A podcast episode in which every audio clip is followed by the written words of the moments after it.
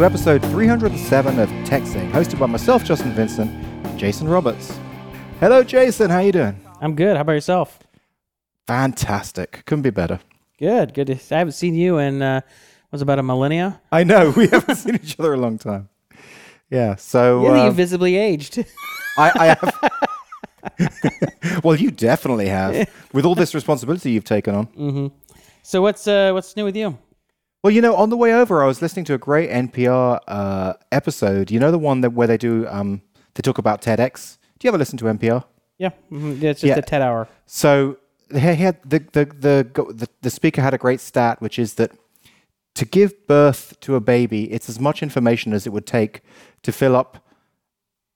You you take a you take a like a, a ship full of full of um, thumb drives, and then you'd need two thousand ships of those. That's how much data just one baby takes up. I thought that was rather Meaning what? They're like their DN- DNA. just or- yeah, I, I, I guess I, I, I don't know whether it meant the, meant more than the DNA because then he went on to say he, they printed Craig Venter's DNA and that fit in, you know, something like three thousand volumes of, of of books. He wheeled it out on stage and he said, "Look, this is this is Craig Venter.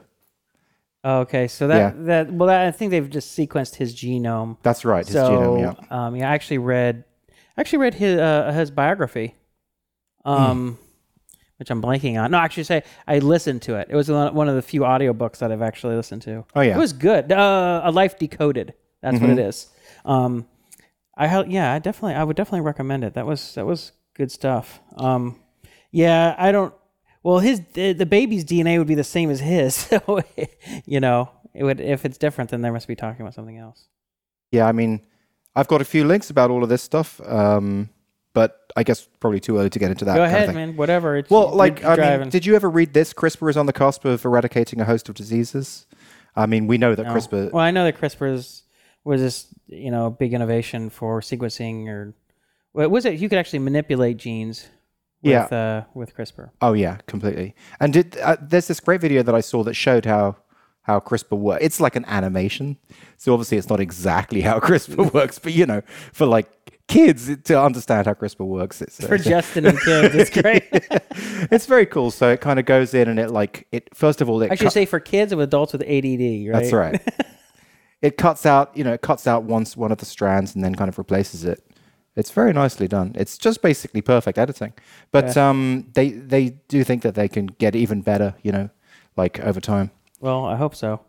Because we still, we because I haven't yet to hear, I've yet to hear of any major disease being cured by CRISPR. It's still kind of early stage. Ye- Although most, even even if they come up with uh, genetic cures for stuff like that or genetic treatments, I mean, I mean they are coming. They, are- they do have some genetic treatments for certain diseases, but that stuff takes like what a decade to get through FDA approval. Mm-hmm. So even if even if they did come up with something, it'd be a long time before we'd it'd be actually affecting. We've just got to live long enough.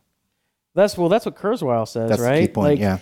his his his big uh, point is like if you can just live long enough to the point where they keep extending your life, then effectively, then you you know you will be at, at the point of the curve where you just keep benefiting from that. Yeah. There's something my buddy uh, uh, Mitchell sent to me. He, he's a friend of mine from high school. He he's he's always a he- he's a huge fan of all the longevity stuff. And so whenever there's some new longevity breakthrough, whatever, I get an email Yeah. you know, from him. And one of it was something the trials. It was like a life extension treatment, and they're and they're doing it on. Uh, they, it was successful in mice, and now they're going to try it on dogs or something. I've got that one right here. Early results of human trials for anti-aging um, are very promising. Um, if the relative if the relative effects that were seen in mice could be replicated to humans, it will result in a 60-year-old with the physique of a 20-year-old. That's what I'm talking about. Yeah. That's awesome. well, what's the uh, well, what's the time horizon on that? Is this something that's like 20 years off, or four or five, or what are they talking about? I don't know. Well, well, I don't know right now because I'm just looking at the link and the kind of Because the, you didn't actually read the- it. the cliff notes. No, I did read it. I did read it, but as we've discussed many times, I don't have that kind of uh, memory that you have, where Okay. you can just kind of dip in and pull out the facts. Okay. So I just got to pull out the facts that I think are relevant at the time that I'm reading it. Okay. Hey, But- you at least read some links, so like you're Look, you're you're up on me. It's going to be in the show notes, okay? So Okay. you know, whoever wants to, to Oh, check that out, they can. What? Well, So- what do you remember about it? Come on, tell me what you remember. So this because this is interesting. Because all I read, all he sent me, and it was like two, three paragraphs. They didn't say much. Oh well, I think I've already I think I've already discussed discussed it with you before. Like I think it was part of the one where they they got the um, the the parts of your cells that were dead already that were cl- clogging up the system. Right. You know, Right. It, it got them to like commit suicide, and then like the, a- the body would just naturally push them out. It's like Drano for your uh, Yeah, system, like get yeah, rid of all the exactly. junk. yeah, I think that was essentially the, Drano. the. But there was there was another one as well. Since we're on the subject, um, uh, did you read that that one in the New Yorker? A, a pill to make exercise obsolete. No, I. Although that sounds like something which would attract your attention. Yeah, I'm like now that is now that is catnip for Justin. I mean, right? now that like, uh, is this this is clickbait for Justin. If it wasn't for the fact that, like, at the end of your life, you're covered in tumors, I would totally do it. But uh, you know, th- so so so far, um, I mean, it's available and it is it is being used. The reason why it's available is because in the initial research, they make the they make the compound, you know, public knowledge. Um, but but basically, what it does is um, mimicking the effect of endurance exercise on the on the gene PAR delta. So basically, you put this in, and it makes your body think that you've just run a 25 mile marathon. so your body so your body thinks that it's done a crap load of exercise and starts like putting in. Um, you know, all the kind of chain reactions and the amino acids and all the different things that happen after that. It basically does that. So it kind of skips. It skips that whole exercise. it's, it would strike me that when you exercise, there are, uh, you know, especially like aerobic exercise, there are a lot of other things that happen that are positive for your body. I mean, one of it is your, um, you're getting your your uh, heart rate up, your breathing up, um, and getting getting your cardiovascular system working, burning a ton of calories. yeah. Also, the stress reduction, also the strengthening of the bone. So it's like, it may. I, my guess is it would only be able to mimic some piece of that, right? Well, basically, it triggers biochemical changes that take place when people train for a, a something like a marathon. Changes that have substantial health benefits. So, yeah, it obviously doesn't give you, you know, everything, but it does kind of put, it does make your body think that you've done that. and as a result, your body kind of starts, you know, rebuilding itself. and- what you needed one is to is to get your wife to think you did it. Like- she's like, "Wow, Justin, do you look like you just really worked out hard?" you just run a marathon. Yeah. yeah, yeah, I totally did. It was uh, But I feel this is interesting, and you know, it's already people are already using it because it's available. Like you know, like it's already, for example, in all the doping tests, they always check for it. Its its nickname is five one six. Oh, you know another one that uh, Phil sent me was um it was this uh, myostatin inhibitor. Oh yeah. Hear about that one? no, no. Okay, so myostatin is an enzyme um, that limits muscle growth, so you don't become over muscled. Okay, um, and it's a rare genetic disorder that it's like one in a million people have or something. Um, and when they just extremely muscled, even without working out much, and they burn a lot more calories because they have so much, you know, and like, um, yeah. Anyway, it's it's it's rare, um, and and, uh, and so a myostatin inhibitor, someone would would means that you would not you are inhibiting the muscle growth inhibitor, right? So you can, and I think they said it would last like up to eighteen months or something like. So sort that, of like conceptually with the way you think of steroids. Like yeah, it was a similar thing. Well, yeah, I mean, steroids is, I mean, different depending on the steroid you're talking about. They do different things. I mean, there's growth hormone, there's testosterone, there's testosterone things. There's stuff like, uh, I mean, I don't even know. There's all these different types of um, of uh, steroids. I mean, some of them are just make it so that you can recover much more quickly, so that you can work out the same muscle like every day. Yeah. and work much harder instead of having to wait three or four days. But um, this would actually be probably much much more effective and probably have you know no side effects. I mean, There's something else that I don't have a link to, but I remember reading about it where they can somehow um, like inject you and create that part of your fat to turn into brown fat cells. oh, which is the kind the good kind of fat. yeah, so basically, the so you could get that injection, so you wouldn't have to do anything. You'd you'd lose all your weight, then you take the exercise injection. You don't have to do anything, and it makes you think you've done a marathon. And then you take your anti-aging drugs, and it makes you look like a twenty-year-old. Take your myostatin inhibitor to like a well-muscled 18-year-old. that's right. Because a lot of 20-year-olds the walking Hulk. around who are not muscular or athletic looking at all, right? So you don't want to look like a, a you know a weakling, Hmm. you know, unmuscled 20-year-old. So you got to look like a So we're we're it looks like we're moving into an interesting yeah period where But yeah, you'll be in the kill zone pretty soon. that's right. Finally, I'll be able to dunk. right? Yeah, all, all your dreams will come true. Yep. Well, that's good. Uh, Did yeah. you watch Future Man?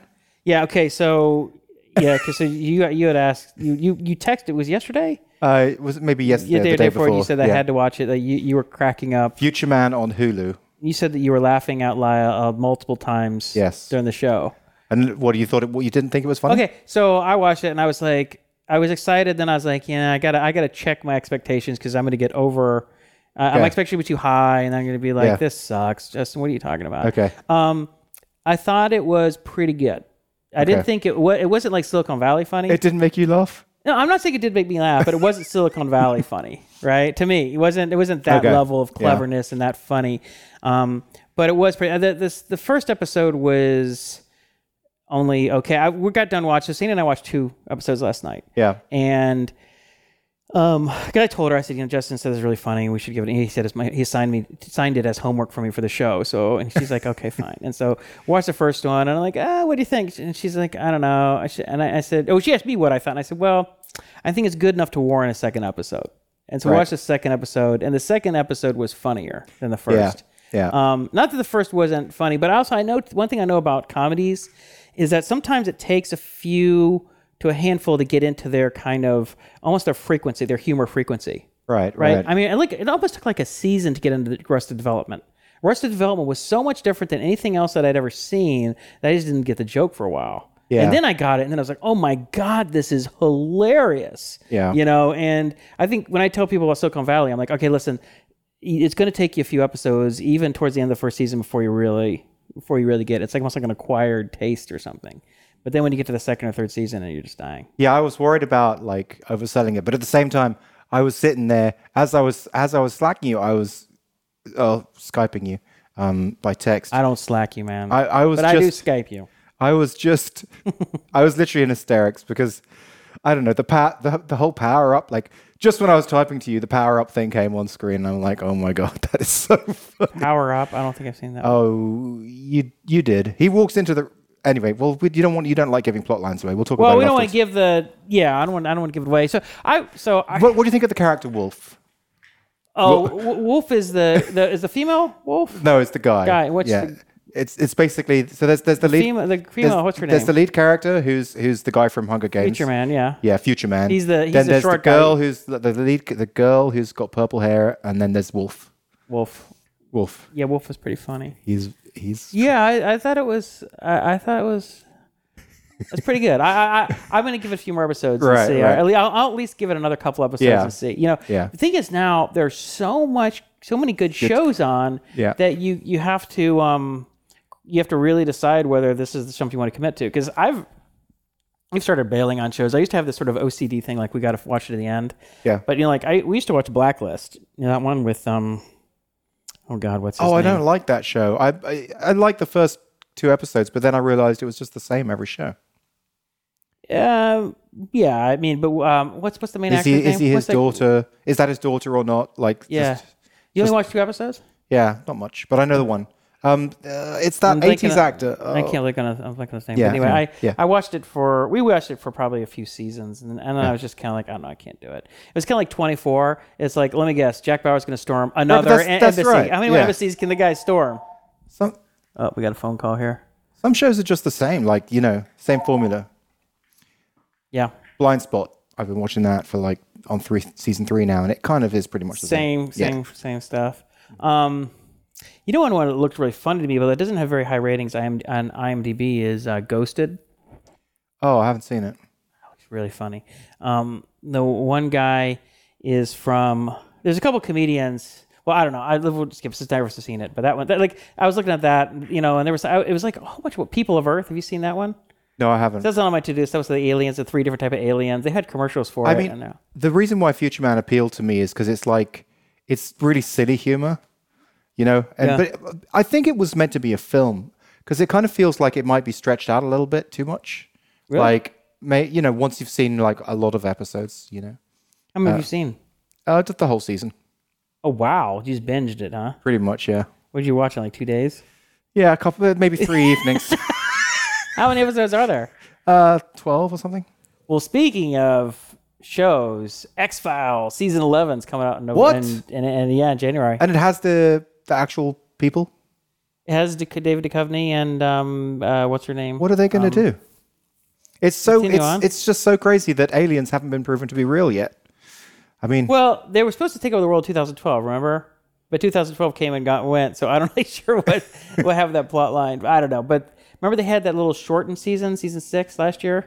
I no no. You didn't not watch really. that? Not really. I I, I wasn't a big X Files fan. Okay. What? Excuse me? I'm Yeah. sorry. That's blasphemy. I I just it just wasn't a big thing oh, for me. God. So anyway, well, uh, season. Oh God, I'm blanking on her name. But anyway, it's coming up season and uh, in January, so I was excited about that. Oh, Justice League. You see that? Uh, yeah, I I think I did, but I can't remember. I think I did. You think you saw Justice League? It only came out like two Just- weeks ago, just- a week ago. Oh, then no. That's the movie. Okay, no, Did you see Donna Justice? So you're not you don't you don't see a lot of movies though, do you?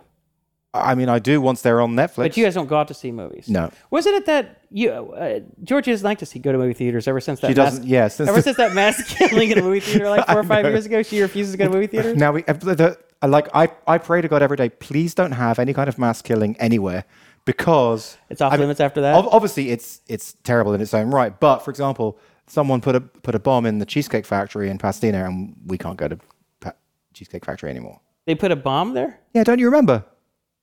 Oh, there was a not Yeah, so- really, wasn't there? Yeah, it was just like a- someone put like a threw in a like a plastic bag with a bomb or something, and it like blew off and smoked up the place, when was that? like last year or something. Oh, really? So you guys can't go to Cheesecake Factory? Yeah, that's. You can't go to movie theaters. Can, I'm like- to, can you go to Las Vegas? when something like that comes on the news, I'm like I'm covering it up, like "Eh, nothing, nothing. To can you go to Las Vegas? Um, we don't. We wouldn't anyway. So, but but that's off limits too. I mean, we would go to. No, I. I think we can can't. you go to a music we- concert? we can't go to a country music concert in Las Vegas. That's great. Okay, so what else you got? Um, well, I'm trying to see whether I should say about the fact that I've purchased 500 OMG coin, or whether I should talk about the article that I got published on Forbes. All right, whatever you go. Well, let's you do it in that order. You bought five hundred dollars, five hundred coins, or five hundred dollars worth. 500 coins. Yeah. How many dollars is that? Um, Six dollars. no, no. It was kind of. It was about. Uh, I think it was like 3,600 or something for that you many coins. thirty six hundred I aver- well, I averaged in. I didn't. I didn't just buy them all in one go. Okay, so why why? I just thought about it. Well, because you know, you know where I go. Um, okay, so you know your you, your relationship and Dom. You know you and Dom, right? Mm-hmm. I've been looking for something like that. I've been I've been randomly speaking to people and saying, "Hey, do you know anything about Bitcoin?" I've been looking for someone who was a geek, and it turned out that my uh, my trainer was the guy who I do strength training with every week. Mm-hmm. So his The super slow his trainer. his whole family are like obsessed with with crypto, and so is he. And his his dad has done extremely well with crypto. Okay. So um, you know, it, we were talking about OMG, and he was telling me basically the the plan, and that his his dad went in Bitcoin early, went in Ethereum early, and and is now OM you know is now in OMG. okay. So he's he's done extremely well with with all of them, and um, OMG is the one that they like because it's already it's undervalued because it's got the long term plan is is for it to be this uh, it's a decentralized currency exchange token. You, Okay. you, you know what I mean? And um, it's developed by this company called OmiseGO that are um, an Asian company that already have that already do payment processing for tens of thousands of people Okay. and um, they're just basically using this and going to make this their core their core technology, and it's going to have a nice. Have you heard of proof proof of stake? Uh, a little bit. I mean, I don't know. So, I, so this I is know, like where it, but I i- don't if you own the coin, you basically can get some payback through owning the coin. You know what I mean? Okay. So that's another part of this is that um, you know the theory is is that the network will be so busy that the people who own the coins will get pa- payment, and that will bring value to the coin in its own right. Right. So the coin will have like two levels of value, like the just the kind of the holding value and the and the kind of dividends type of value. Right. Um, so yeah, so I, I like that. I like that thesis, and um, that's why I've been trying to you know get as many as I can. and I moved up to 500. That said, I've been watching what what's happening, and what it's really interesting to me that it's got such a good story. Oh, the other thing is I joined I joined this community called Crypto Surge. Mm-hmm. So there's like a thousand people who are trading, or more than a thousand people are trading on this Slack community Crypto Surge. And I, I've been like inquiring about different coins, and like OMG is one that is just well regarded by everyone. You know, it's like they believe that this time next year it's going to be like about a hundred. That's that's the, the hundred dollars. Yeah, that's the general. What's it now? It's it's now um uh eight like eight bucks. Okay. That's the general consensus. Okay. And the and the reason why is because um, of the roadmap and the releases, and they're going to be releasing this, you know, the whole kind of plasma network proof of stake stuff, which is going to be released, you know, by the Right. end, by the end of this year in January or whatever. Um, so I was interested, but what I notice is that it keeps on bouncing between like a, a 750 and an 850, and it just doesn't go. It, it sometimes it'll go down to seven. So I'm now kind of thinking, hmm, if it hits a nine, maybe I should just sell it to Tether USDT and then wait for it to go back down to 750 and then buy and just try and, you know, play it a Range, little. it's called range trading. Yeah, try and do that Yeah. a little bit. Yeah. I mean, that's Because it's not really going to go down. The reason why it's not going to go down is because it's got this roadmap for the for the next year. It's by the, it's by this really big company, so it's kind of it's kind of at its bottom. So I think you could range trade it. Range trade, range trade. Yeah. Now, you know, over the next year or so. okay, so I'm you know I'll say a couple things that you probably know already, but obviously anything can go down. So Right, right. it could go down to zero. Um, you know, um, just Just so like Bitcoin could go down to zero. That's right. So don't put any money in there you can't afford to lose. Well, I've already say. done that. Yeah, that's what I'm saying. It's only money that you can afford. I would say don't put any money there that George is going to be pissed if she finds out you lost. She'll be pissed, but you know, Okay, then you're That- playing with money. You're going to stress you out. So you got to be careful with that. Yeah. Um.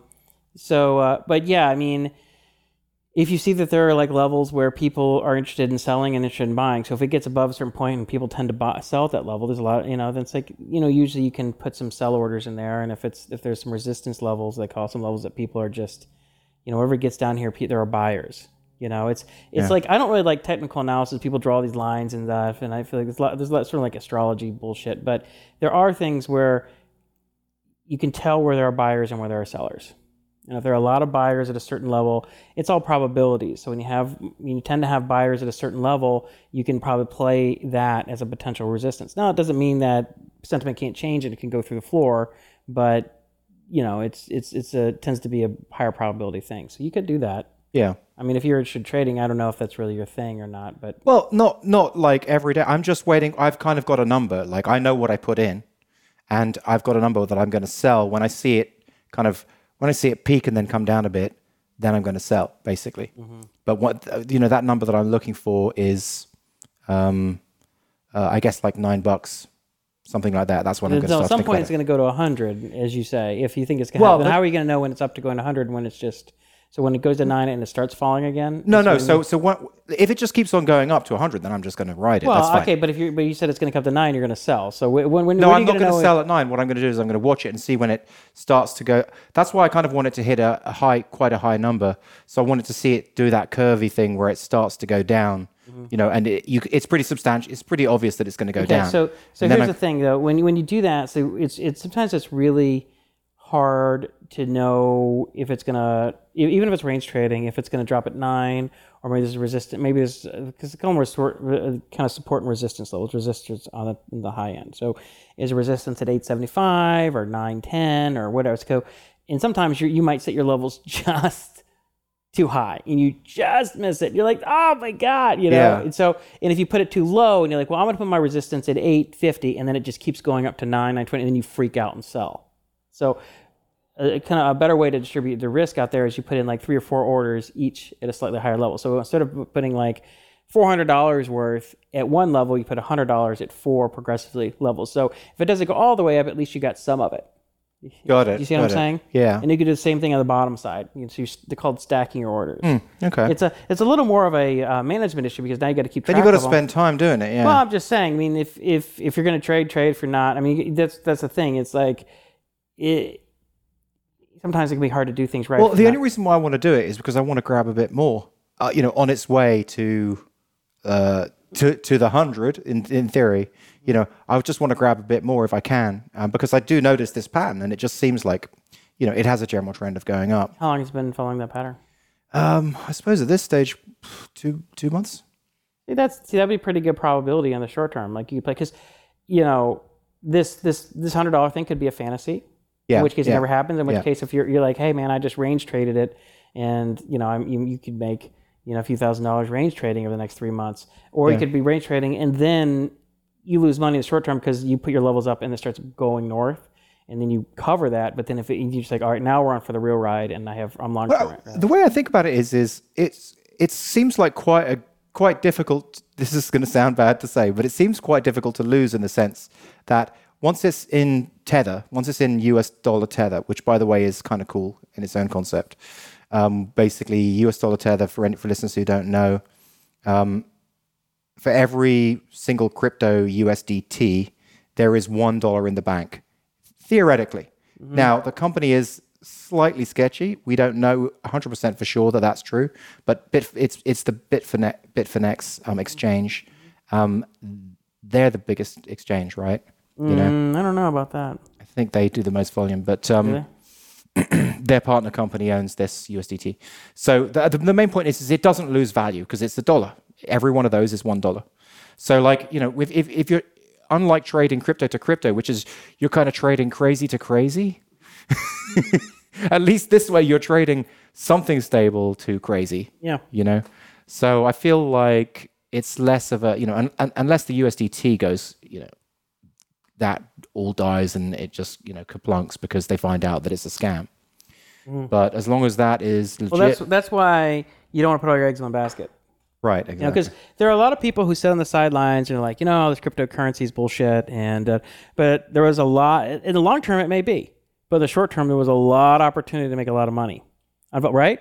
So here, here's the thing. No, let's, let's not argue with that. Let's not argue with No. this bullshit. or not, But I'm just saying. yeah, So you'll see that over time that even if long term, because long term, as I say, like over the long term, we're all dead, right? But long term, everything goes to zero in the long term, well, right? look at what Bitcoin's done over the long term. That's what I'm saying. When we first started talking about it, Yeah, but I'm, I'm, I'm but I'm, but I'm just saying is, so what you want to do is, um, even if you think there's no legitimacy to something like this, but there is an opportunity to, to make money in the short term, make money in the short term. Yeah. Spread your bets, you know, do that kind of stuff. I mean, that's, I don't like, for instance, I'm, I don't know, I'm, I'm, I'm, I'm, sem- I'm semi agnostic about some of the Bitcoin stuff, but I see there's a lot of volatility and a lot of, and, and there's opportunity to make money.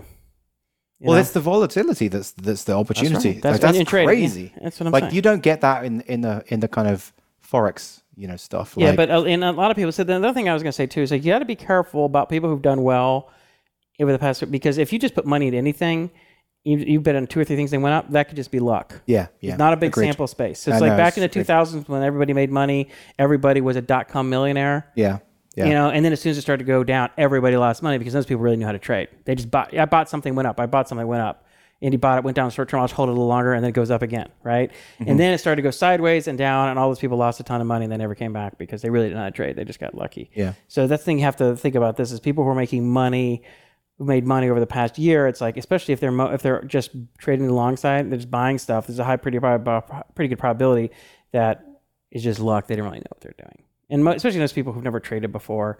And it's really dangerous too because what happens is if people they they they make money and everything goes long and they get really cocky but they really don't have any skills and that's one of the most dangerous combinations right people cocky and they put and, and they have no skills and they've made a lot of money on it so then they just hold on and then things can crash so you you kind of want to stay sort of nimble and be able to trade both sides You, you need know? to you need to kind of come out at some point. You don't want to leave everything in yeah yeah, Bitcoin. yeah exactly You need to keep co- turning it into into real money. Yeah, I you mean, know?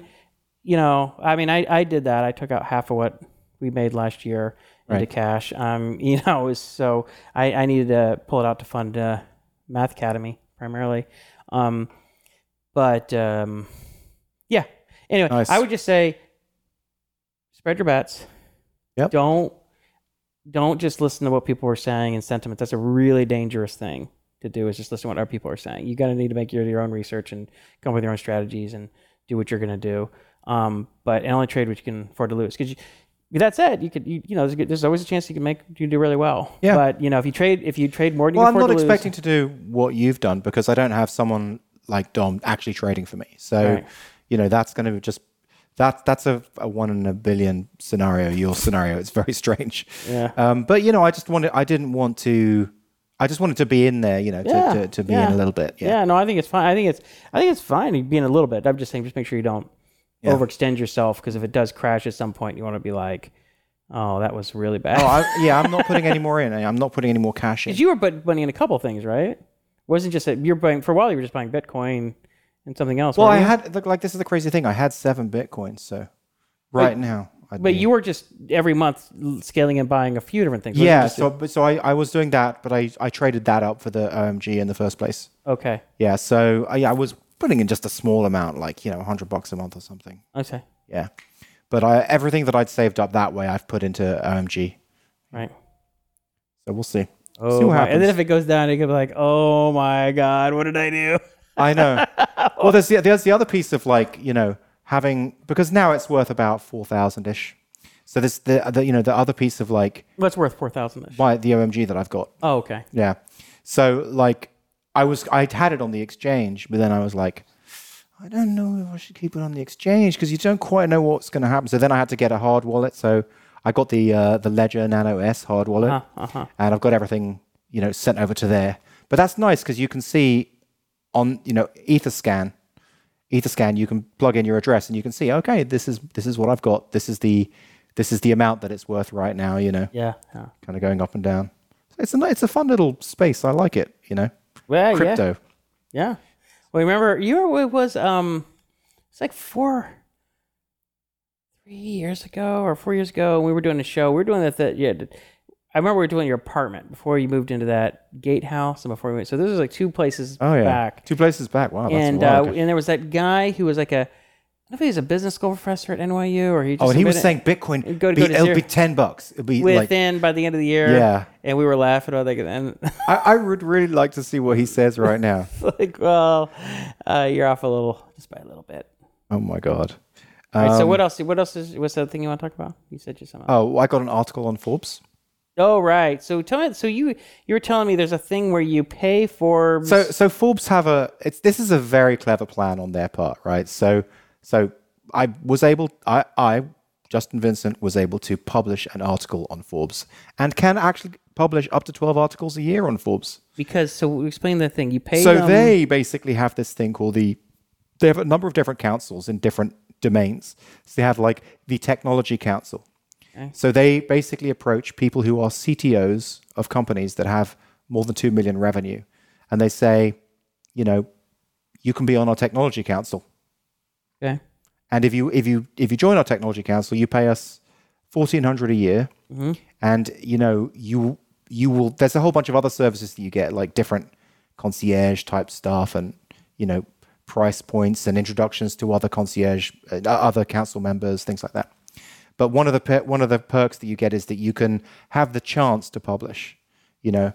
So it still goes through the same review and editorial process and it's kind of difficult to get it on. It has to be good but at least at least they'll they'll guarantee you to kind of look at it and uh, publish it. So it's quite cl- publish it if it's good and they'll they'll pass run it past their editors so they have a group of editors who who look at it, it and change it. and that's and so you said you you read it and you said it doesn't sound like me. And that's kind of the Well, first of all, there were no grammatical errors or. well I was like, okay, this is, and I've edited a number of your pieces, and this was not a Justin Vincent special. well, they, they they they they do they just kind of like I, I guess any of the writing that's that maybe my trademark style, you know, where I'll do it in a certain way, which might be grammatically incorrect, they kind of take it out and so they it in- clean it up. turn it into normal you. speak. Okay. Yeah. So so it's it's it's sort of like you know if if if there was hundred percent Justin, they kind of like turn it into ninety percent Justin. You know what I mean? Like they'll they'll kind of smooth off the edges. Okay. But that but the first part, the research part, I mean, I I put a lot much more effort into this one than I do into normal ones. So that's the reason why there was so much evidence backed stuff. I mean, it, it, mm. you know, as you read through it, it's like, okay, this looks really well researched and like there's a lot of evidence behind it, um, which I don't normally do because normally I just write off the top of my head, you know.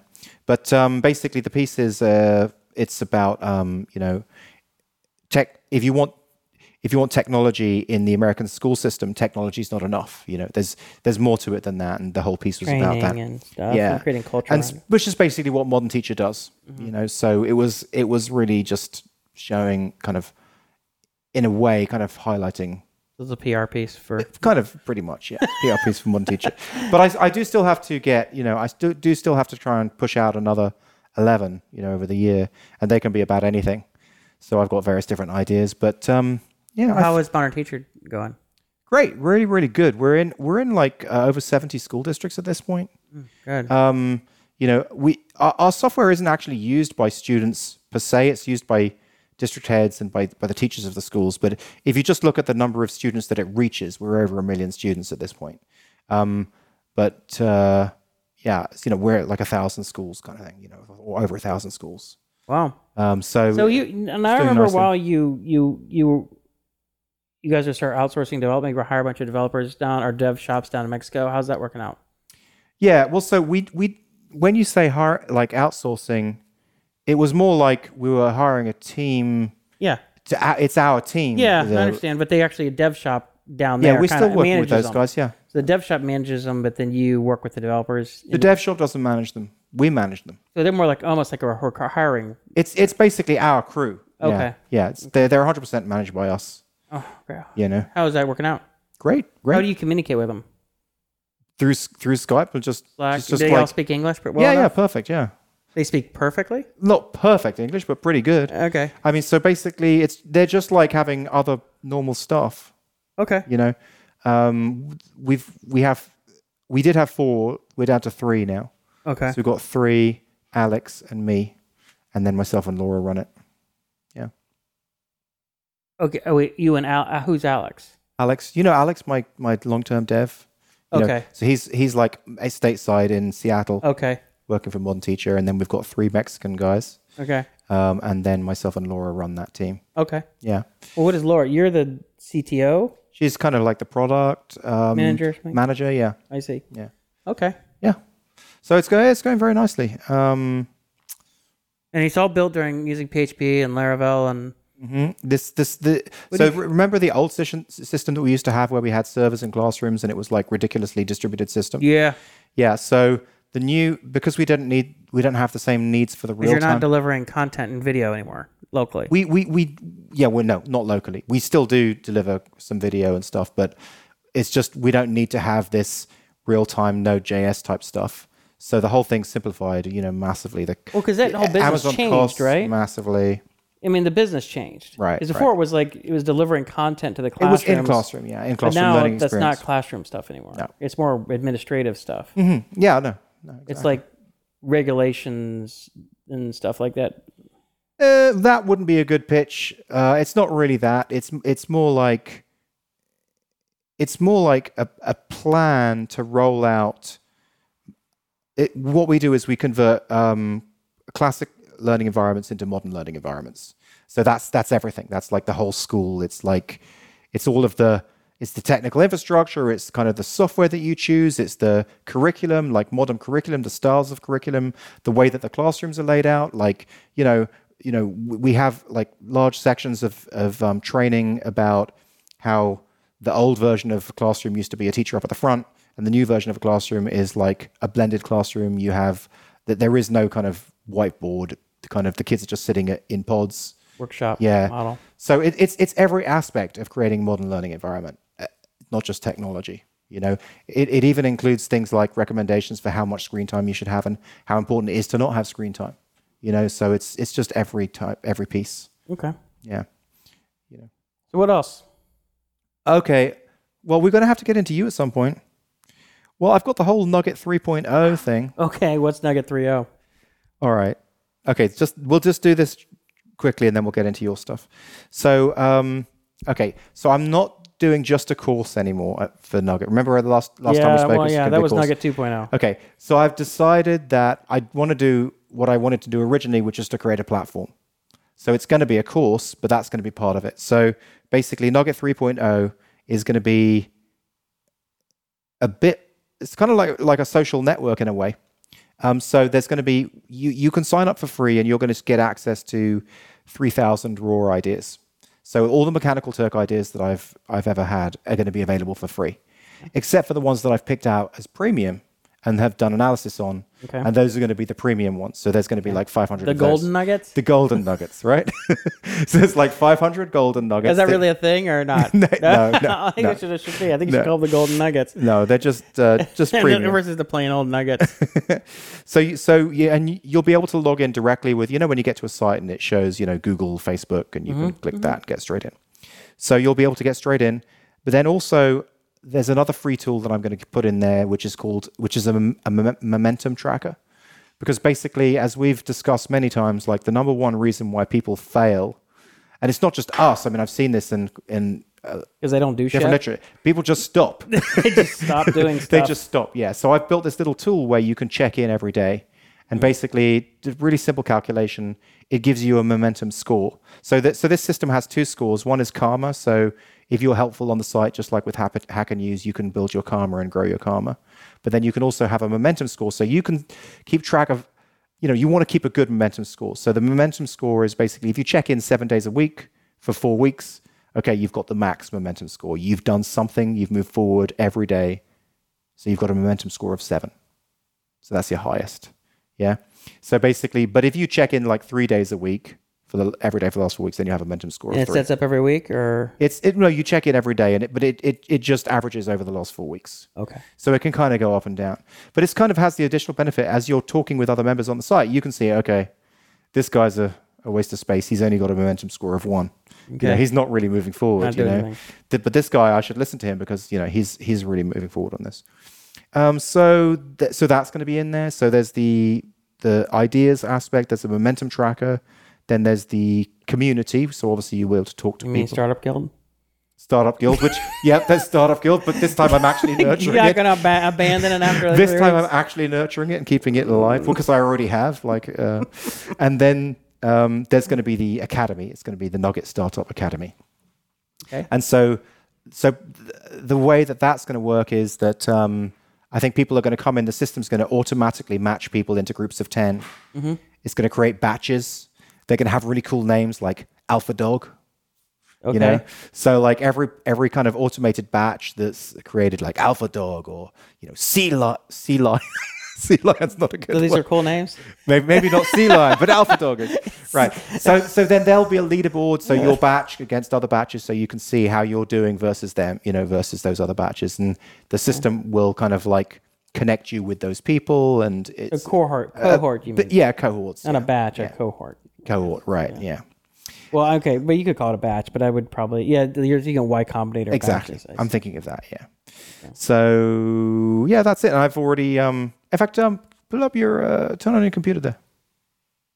Yeah, that's that, that's just the. I've only done the front page already, but Okay, so then the stuff is real, yeah, because this is staging, right? yeah, this this is it's real HTML and CSS, but uh, Cute. Yeah, looks cute. Yeah. All right. Well Yeah. done. all right. So anyway, so yeah, so uh, that's that's going to be a nugget. Uh, the, So are you So still, I'm- you're I'm still making that in- decent? You're still making because I remember you two versions, two versions. So first of all, uh, by by Jan one, this will be released com- in complete form without the academy.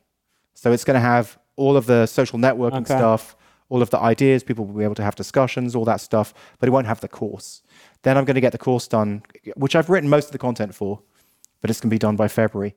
No, no, I remember. So Nugget itself, you got a point where it's making about three grand a month, like like Right. a year or two ago, and then that one guy came up with a kind of competitor, gave it a free, and then you cut all your prices, kind of as a response to that, Right. and you kind of freaked out.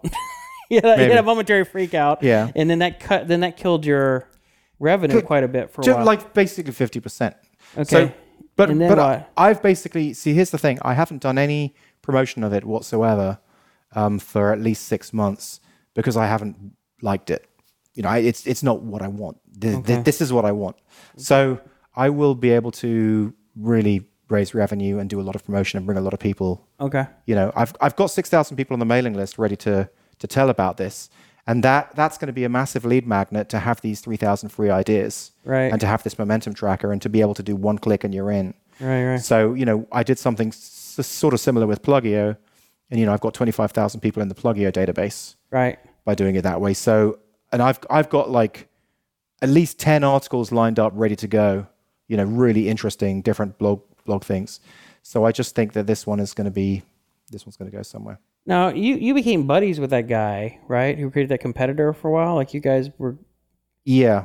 and so do you guys working together or anything or No, not? no, not working together. He's he ha- he hasn't been hugely successful at uh, basically what he what he did was he he created like an ideas.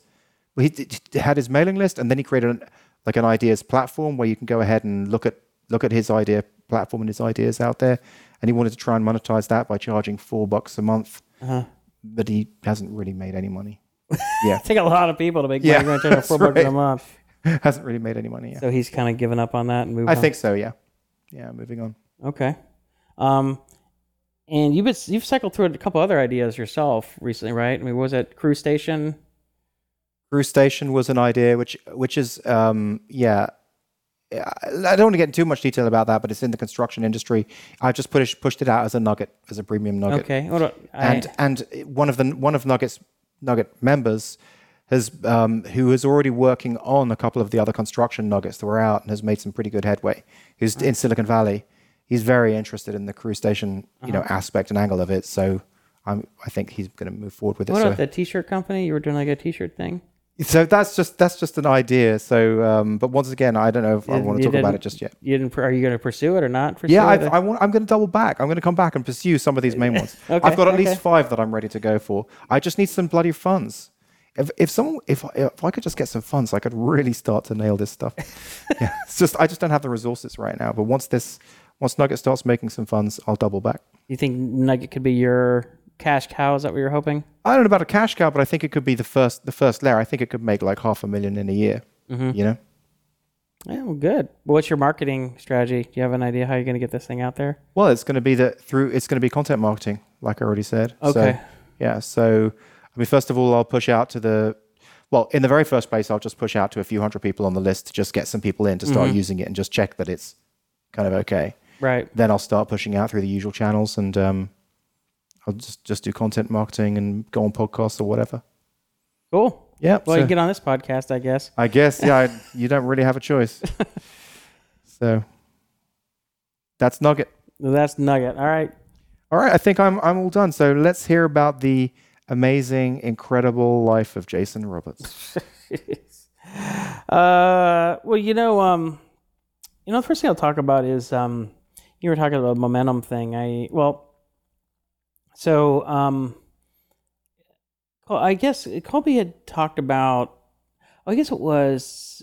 I don't know how we got this conversation. Sandy got this conversation. She said that, um, you know, oh, I think we're talking about Christmas. So what are we gonna do for the kids for Christmas? And I said, oh, does Colby. Colby's been wanting a computer for a while, you know, because he has my Mac, iMac from like 2009. Oh, he's he wants a new one. Well, he he wants. That's why he said this bad computer.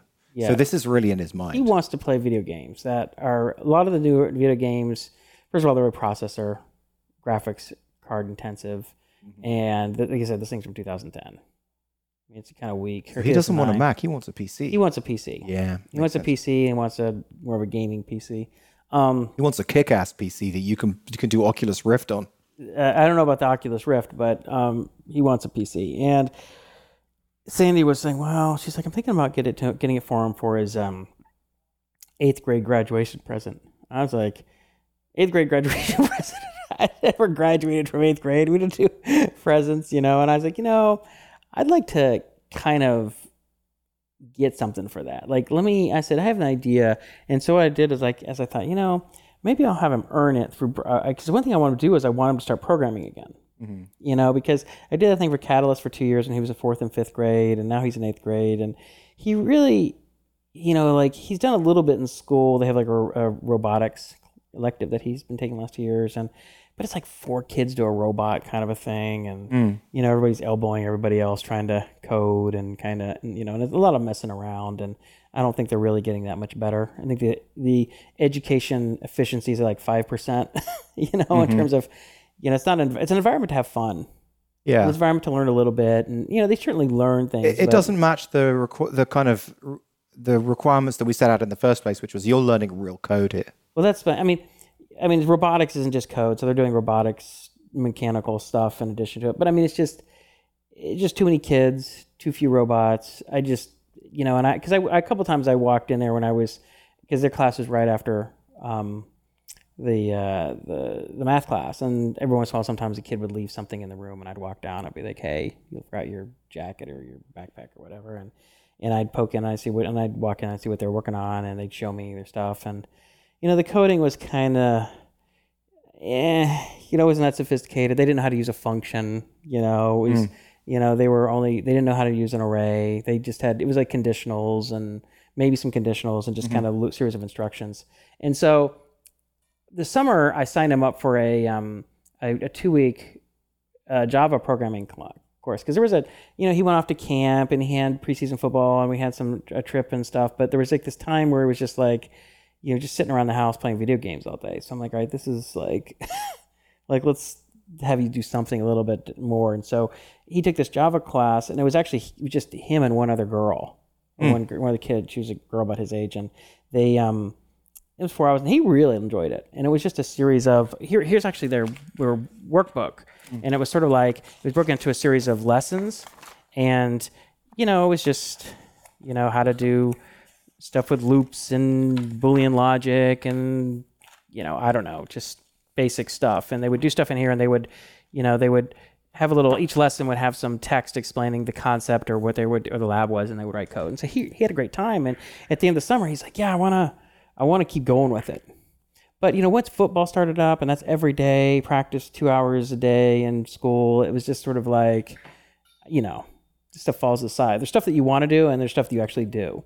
And so I thought, you know what? So I told him, I said, here's what I'm gonna do, Colby. I was like, I'm gonna like give you an opportunity to earn the computer. So um, I'm gonna create a series of programming challenges, and you get points for them. And then once you have enough points, we'll make like a conversion of dollars to points, and then you can buy the computer, and you can Nice. you can do it in two or three months. You can do it in 12 months. It's kind of up to you, you know, but it'll give you an opportunity. Because, like, you know, there's a lot of times when I've wanted to do something, you know, a lot of times in my life where it's like, I want to learn this, I want to do that.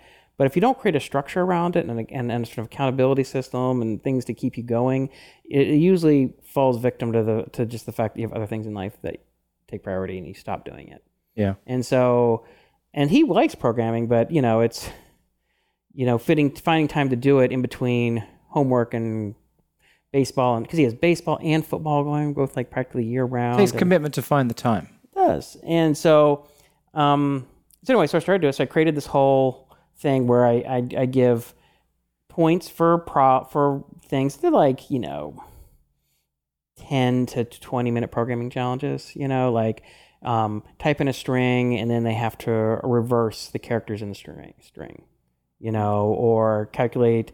You know, they type in a number and they have to develop, uh, calculate the largest Fibonacci number less than that. You know, it's kind of Project U, uh, Euler stuff, um, as well as sort of, um, um, as well as just some general like, you know, stuff like how to use an array, how to use a string class, how to use functions. So I, so I built, I kind of jump back and forth, and I've been doing it with like a lot of math of calculating. Like you type in the coefficients, you know, of a polynomial and calculate the derivative, or how to approximate a derivative numerically, or you know how to calculate an indefinite integral and all these kinds of stuff. So it, so it's kind of like I'm gonna make it very much applied math, so we can do like math and physics kind of things. You know, like you know, do questions about special relativity. You know, where it's like you learn a little bit about special relativity, and then we write a coding to the, write a program that'll estimate like if you go this fast, you know, how much mass will your spaceship be, or if you mm-hmm. go, you know, just to play with. How long's he been doing it? So we just I just started it last on um this past week on uh it was a Tuesday. And so what I do is I have a, so here I'll show you the sheet. How much has he earned? Oh, he's up to 175 points. And I do a one to one dollar. Oh, oh, okay. And so Cool. he um and I give so here look here's my bonus thing. So if I give if he he tweaked it so I can read it, but so if on a given day, if he does 15 points, so that might be like either three easy five point ones or one medium 10 point and a five point, you know, Bonus. he'd get a bonus five points. If he got 20, it'd be plus 10. If he got uh, up to 30, it would be plus 15, you know, et cetera, et cetera. So he can get up, you know, to, if he did 100 points in one day, which would be a killer day, then he could get, you know, 50 bonus points. Although that's kind of like your platinum version. Yeah, I don't yeah. think he's ever going to do that. Your enterprise price. Well, he probably loves this part of it too, right? Just the He does. He gets really Yeah. excited about it. So I'm like, you know, and then he see he likes programming. He really Yeah. does, but it's sometimes it's hard. It's like it's easier to go and spin up a video game Yeah. than just sit down the code, even though he enjoys it. And it's something for us to to do. But he's you know, like look here are the here are the um oh, and then we have the consecutive days bonus. So it's resets Nice. every week. So That's you momentum, right? yeah, so three days in a row it's five points. Whenever you get to um, six days, you get ten points. You do seven days in a row, you get fifteen points added out. So you can get a lot of bonus points for it. Um, and then there's stuff like, you know, you, user inputs. A, it's called calculate median. Okay, the user inputs a comma separated list of values. The program outputs the median of the values. Pretty straightforward, you know. Or you know, one was um, count the vowels in a string, or you know, number match. Yeah, he showed me that one. So just, Yeah. just you know, some of them are really basic because I think it's good to have easy ones because sometimes you're not in the mood to a big program, but you just Yeah, like yeah. it's good to like Bite sized. knock out some easy ones that like you have to use, you know, certain control structures or you have to you know, do whatever. And so we're doing it in Java because that's the one he used on that course, so he Yeah. he's somewhat comfortable with it. But I'm gonna switch up and have him maybe in another month have him do half, you know, do Java as well Python Yeah. because I think Python is a little more fun.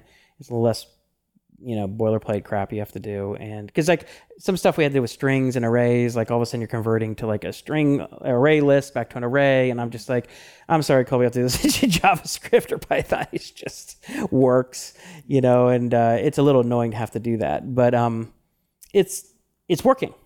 Like he's getting excited. Yeah. Like he's he's like, oh yeah, so he's scheming like if I do this many points a day, then I do this, then I can get the machine in 30 days and 40. I'm like, yeah, yeah, you can do it. Yeah, it'd be cool if you could like transpose this concept to various different ideas in life. Well, I mean, it's just gamification stuff, I guess, and yeah, and I, I, you know, it's, I, I, I looked at like the Project Euler stuff, and they had a lot of good stuff. It's mostly just mathematical. They don't teach, like, I want him to turn like file IO. I want to learn file IO stuff, Mhm. right? I want him to learn, you know, how, you know how to. I, I just want him to be able to stretch his, um, learn We were program. talking about um, like uh, talking about because you know I would like Jack to to be an engineer kind of person. He kind of has that core personality. Mm-hmm. Like he's always like tinkering with things. But I was thinking, uh, like, what could I do to encourage that? You know? Well, I think, I mean, it's just one thing with Colby. Like, you can't. Kids are who they are. Yeah. You can't make them be something if they wanted to. So Colby was the one to come up to me before and was like, "Teach me how to program." Like he likes programming. So, but like I like Izzy, I'm not trying to convince her because she's no interest in it Yeah, yeah, at yeah. all. You know. So, but if they want to, they'll come to you and they'll be like, "Dad, what are you doing? Dad, teach me how to do this." And you kinda- you do like experiments with Colby and things like that? You've done that, haven't you? but only after he's expressed. Usually, it's after he expressed interest or something. Oh, so you never like went to him and said, "Hey, here's a cool experiment kit. You want to play with this?" Well, usually because he, you know, sometimes you have the toys, right? You can like, you know, electronics kit toy, which is like Yeah. a very standard toy, and um, you know, but I noticed that stuff that he liked that kind of stuff. You know, you just kind of have to go where the kids like because if you if you try and get them stuff that, that they don't like. It's just going to be wasted your time. It's like it's right. like what they say: don't never try and teach a pig to sing; it'll waste your time and annoys the pig. yeah, yeah. it's one of my favorite Murphy's Law things. you know, um, and uh, yeah, I mean, but if Jack turns out to be the kind of kid who who likes this stuff, he'll he'll, he'll be asking you about it. Mm-hmm. And but this is just a way that I could sort of help him do more of what he likes to do. And as I'm like, look, you know, I. I, I think, you know, it's like, yeah, it's about time he had a computer, but it's like, you know, I think I can get something out of this for him. I can Mm-hmm. help him. And he's proud of himself. He's excited about Yeah, it. He's learning a lot. Yeah. He's learning a lot rather than just like, here's your computer, kid. You know, because he also then wants he's like wants a big monitor. I'm like, okay, well that's another opportunity. You Yeah, yeah. He wants to get the laptop. He wants a big monitor. It's like, okay, now we can do a whole bunch, of, other stuff. And I'd like to teach him like, you know, I was thinking, oh, maybe I'll have him write like in a couple months, have him write like a uh, little genetics algorithm, a genetic algorithms program. You know, a little little baby AI stuff. Um, you know, how to do a perceptron, like a like a one layer neural net, code that up from scratch. Um, anyway, I just have all these ideas. I would like one of the one of the things I want to do is um, in addition to all the calculus and number theory type problems, I'm going to have them do um, uh, like a uh, you know not cryptography so much, but more like um, the Caesar cipher. You know, you know the cryptograms. Mm-hmm. So it's like every A becomes you, know, you move every character down three positions or Yeah, some yeah. substitutions. So he can decode and encode and decode different types of cool. simple cryptograms. So that'd be good numeric, you know, good That's awesome. Yeah. But it's like it's it's it's relatively simple. It's kind of fun. It's cute, but it also teaches you some programming stuff. Yeah. You know, like I because I'm trying to get him to think computationally. It's not like oh here this is what a function is. It's like here's a problem. Figure out how to do it. You know, it's like how do I reverse a string? I'm like okay, well what do you think about it? How do you think you would do it? You know, and sometimes I have to help him out. Sometimes I don't. But it's like I want him to think. What did you like, think? What did you think with that? The reverse of string. Did you have to help him out, or was he? Uh, that one I had to give him a little bit of a hint because I said, okay, so let's go through. You say you start with, Yeah. Your, what do we want to do with la- We want to. He's like, we want to take the last character first. I'm like, okay. So what if you had a second string, and then you would move that one to the first one? And he's like, oh yeah. So you just loop through and you start there and you add it. I'm like, yeah. Sometimes I give him a little bit of hint, a little. It's typical like a classroom stuff. That's you know, fine, You kind of have to hint, give kids in the because like they have not solved a lot of programming problems. So getting them to think computationally, like how do you problem, like how would you think about this? The stuff that comes to you, you or me, or most of our listeners is just like, duh, you just do this, this, and this. Mm. Well, if someone knows how to program it, sometimes it's hard for them to imagine how you would do it. they just don't have the. They just haven't done enough. they just haven't done Yeah. enough laps with it. Like you, ha, ha, you know, doing with learning how to use arrays and loops and conditionals and functions and just all and every year there with different types of ways to build stuff up and take things apart, and move them around. You, they got to do a lot of that before people can really just think about a problem and just go, oh, because you want to get to the point where they can, as long as they can understand it logically, they can code it. But they're not there. Just because you understand something logically and you kind of know how to code, it, It's also great that you're you're going to do the Python because it, it teaches them right from an early age, like a very early age, you know, a- having an agnostic um, viewpoint on coding languages. Yeah, well, Yeah. And, and, Python is you know, now very widely used. It's Yeah. actually a little more of a productive language than Java. I'm fine with Java as a, you know, it's it's it's what AP computer science courses are taught in. I think it's a good language to know to be able to code in. Python is now, I think, more widely used in some contexts. Um, I was thinking I might at some point, depending on how if we keep going with it, actually teaching him like a functional language Yeah, like yeah, do a few or- different languages. like Lisp yeah. or something. Because I'm like, that is totally different. If you look at a Lisp program, you know, it's not an Yeah. imperative language. Like you look at Python, you look at Java. Well, do like, Py- okay. what, would you? I mean, would you consider Ruby like for web technology stuff? I would do. I, I like Python, but I think Python is more widely used. Okay, so he he would do his websites in Python.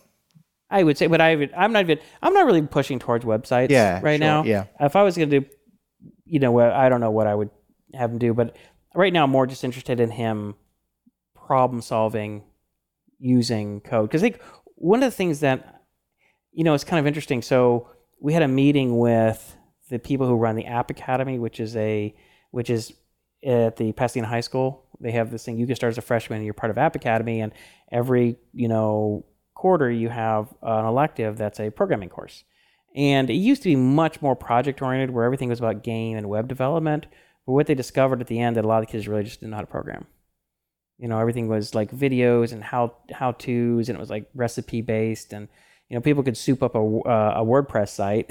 you know, Yeah. they could plug and go, but they really couldn't problem solve. Like some just kid, kids didn't really know how to use a you know how to use a loop uh, correctly, and and that was one of the the the, the people who who was actually one of the content developers. He left the program, and I said, "So what do you think?" He's like, "Well, you know, for some kids it's fun, but we, we found out some kids they just didn't couldn't really code at the end of the year." And I'm like, "Yeah, that's not good." He's like, "Yeah." So the guy who kind of the main guy who funds the whole thing is a, is a friend of ours, and um, and we were talking about it, and he's he kind of is like revamping it, you know, and wants to be much more rigorous and and uh, so he's been asking my opinion because Math Academy is going to be a Pasadena High School as well, and he's like, how can Math Academy and, and App Academy work together? And I said, well, I said my guess is probably at least half of the Math Academy kids are going to want to do App Academy. Would be my guess. Are you going to use your platform? Well, no, because App Academy is a whole different thing. Right. Okay. right? I mean, it's programming; it's not really built for that. I was like, but the thing is, is that you know, no, virtually there'll be almost zero App Academy kids that can take Math Academy classes because they're not going to be advanced enough. I mean, our freshmen are going to be doing vector analysis and linear algebra and combinatorics. What the I mean, I don't think they have anyone in the high school in their App Academy that would be advanced enough to take that. So I said, however, our kids will be taking your class, not all of them, but a lot of them. And you know, it's gonna take a few years before we get to scale, but like, you know, right now we have about 35 sixth graders. Next year, I'm shooting for somewhere between 45 and 60. And if we get something like 50, 60 kids coming in as a freshman every year, you know, and half of those take App Academy classes, you're going to have, you know, 30 kids who are extremely bright and extremely mathematically um, mature and academically advanced. So whatever you're teaching, you're going to probably level it up. And they're like, well, we already have a regulars and honors. I'm like, yeah. I think I think there's going to opportunity to like level that up, you know, because you know I was talking. They had three of their instructors there, and they're all really nice people and and and, and bright and interested, but they're just not used to working with kids this advanced and this bright. I don't think you just don't have the density of them. And they're like, oh, we have kids are really bright and this and that. And he said, oh, we did a project, and you know we they give them the coefficients for a quadratic equation, and they use the they, fig- they use the discriminant to figure out how many real roots there are. And I'm like okay. I mean, how about teaching them how to write differential equation solvers or whatever? I mean, like my kids, you know, it's gonna be more appropriate for them. But I said, look, my perspective on this is that I view App Academy as a total bonus. I'm happy it exists. I think our kids will have a lot of fun. I'm giving you some. This is how I would think about it. You know, you might want to come and see some of our classes and see the kind of kids because I brought um, the the guy who runs the program or who funds the program, I should say, he came in and sat in on a couple of math academy classes, and he was just like, Jesus Christ.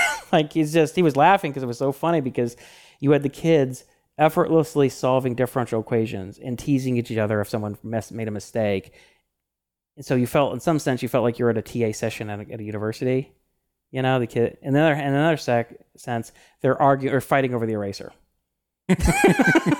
He's like, yeah. it's so weird. I was like, yeah, it's like they're still 13. Right. You know, right. 12 and 13. They're not, you know, on the one hand, you, you look like they, they're mathematically, they seem like 19 year olds, but they're still just little kids in, in some ways. So, um, so he started to get an idea and he saw that and he's just like, yeah, like, you know, what could be possible?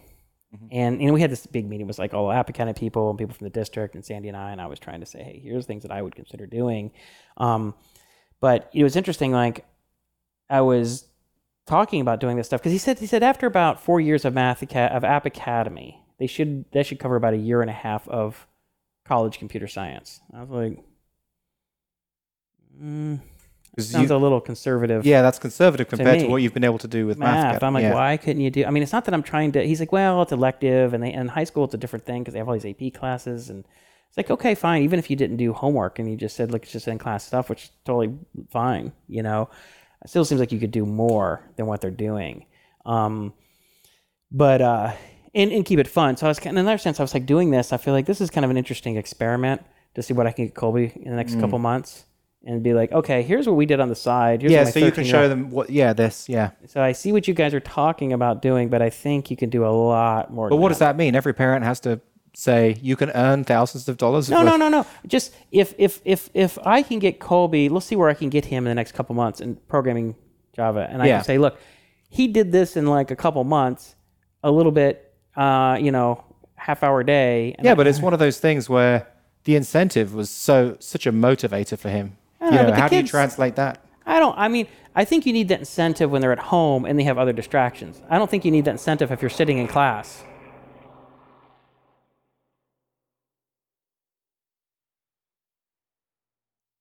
Plane going overhead. Yeah. So, yeah, I don't. I think incentive structure works great when you ha- when you're for a home based thing. Yeah. But in a school, you're sitting there, they want to code, they want to do stuff. And I don't think you have to. I don't think you have to do all this project oriented stuff where it has to be an entire web application or it has to be a video game. I think that's all this bullshit. I think it just really makes things slow. And I think it obscures learning the core funda- the fundamental programming principles that they got to get down and they got to get down fast. It's sort of know? similar to waterfall versus agile. So you're just you're just doing small little chunks just lots of small little chunks. Yeah, and small it, is big. But you know, each one of these little challenges is fun in and of themselves. Yeah, it's a it's a logic problem, and the kids like doing it. It's like it, it doesn't have to be a 3D video Micro game. Micro challenge. what's that? Micro challenge. Yeah. Yeah, I mean, and you know, but the problem is, is that you say, oh, we have this Unity 3D game, and you're gonna, you're gonna, it's a cool video game. You do this, and like they go all this effort to get the kids interested. I'm like, they're interested anyway. What you've done is you've just made things, you know, five times less efficient because you have all this Unity stuff they have to learn, all this bullshit, and they don't really understand what's going on behind the scenes because there's just so much stuff there.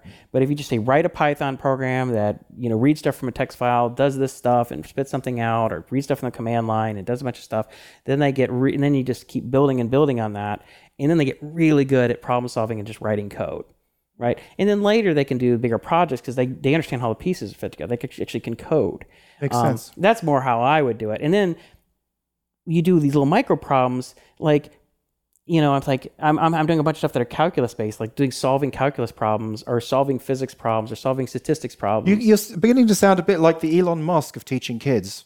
oh, what does that mean? well, you know how like Elon Musk is like, you know, he's like, he, he would he would be like you. He's like, oh, you know, like traffic in Los Angeles is just like? You know what you should do? You should just just, just make a tunneling machine. You know, let's do a tunneling machine and go underneath Los Angeles with a tunneling machine. So it's just like you're you're thinking about this other problem and you're thinking, hmm, okay, how should how should they solve this problem? Yeah, well, So you know, I that's what he does, right? Probably like most entrepreneurs, I guess, is they just you look at things, you go like, ah, I'd do it better. You could do it better than that. Mm-hmm. You could do, be- you could do more. And um, but sometimes it's Well, like but with him, it always new companies spin off. So what I'm wondering Yeah. is, is a new company going to spin off Oh, with you because of because of this thinking that you're putting into it? Oh, I don't know. I mean, because it was funny, you know, my buddy Doug, who who runs the MV Code Club, you know, the yep. so I invested in that thing years ago, and he runs it. We have so we now have four locations. We're about to open a fifth in, in uh, after the new year, and you know, and I said I said something like, ah, you know, you don't need to just do stuff that's you know bouncing balls and stuff. He's like, yeah, he's like, I kind of do the bouncing balls, and I was like, well, when you're you're doing something that's kids and you just want to make kids have fun. You know, learning is sort of like, hey, you're going to learn some stuff, but more than anything, you just got to have fun, right? And then you really have to lean towards that. But if it's a class and you're coming to a class, it's different. You can be a little more like, hey guys, this is what we're doing today. You're going to write something that calculates a Fibonacci sequence or something. That might not be fun enough for some kids to want to, you know, do that after school, but it would be still be really fun as far as school would be concerned. You know, I mean, some kids would think that'd be fun. It's, it's sort of a spectrum, but some kids they would need more of the, you know, the circus stuff to keep them interested. And I'm like, yeah, I'm like, you're running a business. You're trying to get as many kids in there as, as possible. And if you can teach them some programming and some computer science while distracting them with the bouncing balls and the 3D stuff or whatever, then great. You know, it's a win. Um, but it isn't a computer science curriculum, right? You can't. It's hard to build a business, especially when teaching kids, you know, as young as first or second grade up through you know eighth grade or tenth. I mean, it's just a different audience. But we're talking about high school here. So Colby will be in ninth grade next year, if you can believe it or believe it or not. You know. Fascinated how Americans are able to think of a like you've transposed the concept of age into grade. You say first grade, second grade, third grade, and age doesn't even come into your mind. You just say third grade. Yeah. It's just that's so foreign. You just me. think in terms of grades. just just age. I mean, age, I mean. Just that's just the way you do it in England, like that. So you've almost got like a new la- like it's its own little language. yeah. Well, so first grade is what seven seven year olds. I have no idea. So it's first it's like seven year olds. Well, you'll learn this stuff. But You'll you're but, but you're thinking that you're you you're not thinking seven year old. You're just thinking first grade. That's what you're thinking in your mind, Yeah. right? You just think first grade. Yeah, You just think third grade, and in your mind, third grade, and then you've got a picture of I a- some kids, That's and that's right. it. That's right. Well, you'll be that way too. You which a few more years Maybe. when Jack All is. right. So Jack is what thir- three, four? Uh, yeah, three, just just turned three in August. Yeah. So you'll see once he gets in grades, you'll you'll start to think in terms right, of grades. okay. But um, anyway, um, it'll be interesting to see how this goes. Yeah, I'm well, it's, it's of- already going great. So, um, but but what about Math Academy itself? Well, you know, obviously a, a lot. so um, let's see. Uh, so right now we're sort of in middle of recruiting season. So the way that our district works, um, there's there are 18 elementary schools and seven middle schools. Math Academy runs at three of the seven middle schools. So what we're doing is we're testing kids at the all the 18 elementary schools and trying to identify the kids who have the aptitude um, to be in Math Academy. And then what you have to do is you have to recruit the parents and say, I know you were thinking about going to this school, but you really, really, really need to consider going to one of these three schools because your kid is, you know, really strong in mathematically. So, um, you know, what we had to do is send out letters to all the parents to try and convince them to take to take this opt-in test. It wasn't like a test everyone had to take, and um, yes, that's anytime you do things like that, it's always a little bit of a fiasco. I mean, we weren't directly involved; it was run by the district, and it's like you got to get all these letters to all the schools, and they have to give them to the kids, and the kids get them home and bring them to the parents and get them signed to come back, and so that's all just kind of a a pain, and then um, they have all these enrollment issues where like they have priority enrollment for kid for like sibling enrollment. So if your brother or sister, older brother or sister goes to this school, that you are a priority to go to that school as well to get in. Otherwise, you're part of a lottery, and there's all this complication. They have different rounds of, of open enrollment and priority enrollment and all this stuff. So trying to kind of like get people the information they need, have the kids all tested before all that stuff happens has been a real challenge. Um, but one thing I did to try and um, to try and help with the process is as I did I gave five no seven I gave seven um, talks we went to the school and I gave like a presentation you know and then sat around and answered questions and there's like it goes as long as two hours like I would give a talk for like 30 to 45 minutes about Math Academy while we're doing it, how it works, and what the benefits are, and all this stuff. And then, of course, they just get bombarded with questions about everything. So then you go on. And, um, you know, there were some cases where I had two parents, there were cases where I had like 30. and it just kind of depended on how well it was marketed. You know, usually it was like, you know, 12 to 15, maybe 20 parents or something. Um, but I think we have, I think we're going to have something like 300, 350 kids t- try and take the test. Take the test. Okay. Yeah, and anyone could take it. We really we we we we we, we tried to get the message out as much as we could, could to, par- to kids who are we've already sort of identified as being really good, who had scored already shown some really strong scores. Um, but I'm hoping that we can find if we could get we had 35 this year. If we could have 45 kids, that would be really good. But I'm really targeting mentally. I really want to hit 60. That would be a huge win if we could get 60 kids. That would be a that would be a big number. I mean, there's a limit because there just aren't that many kids who are that strong. Yeah. You know, it's just not. There's some kids. But haven't just, you seen growth? I mean, haven't you seen it where, you know, like for example, George, was he always was he eh, always that strong? Yeah. Oh, okay. No. So, so there's there's never anyone who's like No, know, there on are. a, on there a borderline. You you sometimes have some false negatives. You have some kids who you're kind of like, you know, kids maybe who are just sort of like disorganized. Mm-hmm. Their bookkeeping, they make mistakes because they're just kind of sloppy and bad handwriting, but they're good quantitative thinkers. You have people who are just kind of slow; they just do things slowly, and so they don't get to the test in time. um, you know, we've run into people like that. We compare notes with uh, uh, me and the other math academy instructor. Roy How do you notes. uncover those those kids? Sometimes it's just time. So sometimes we've had kids that come into a few of the classes just on the bubble, and you think they're kind of weak, and then over time they get stronger.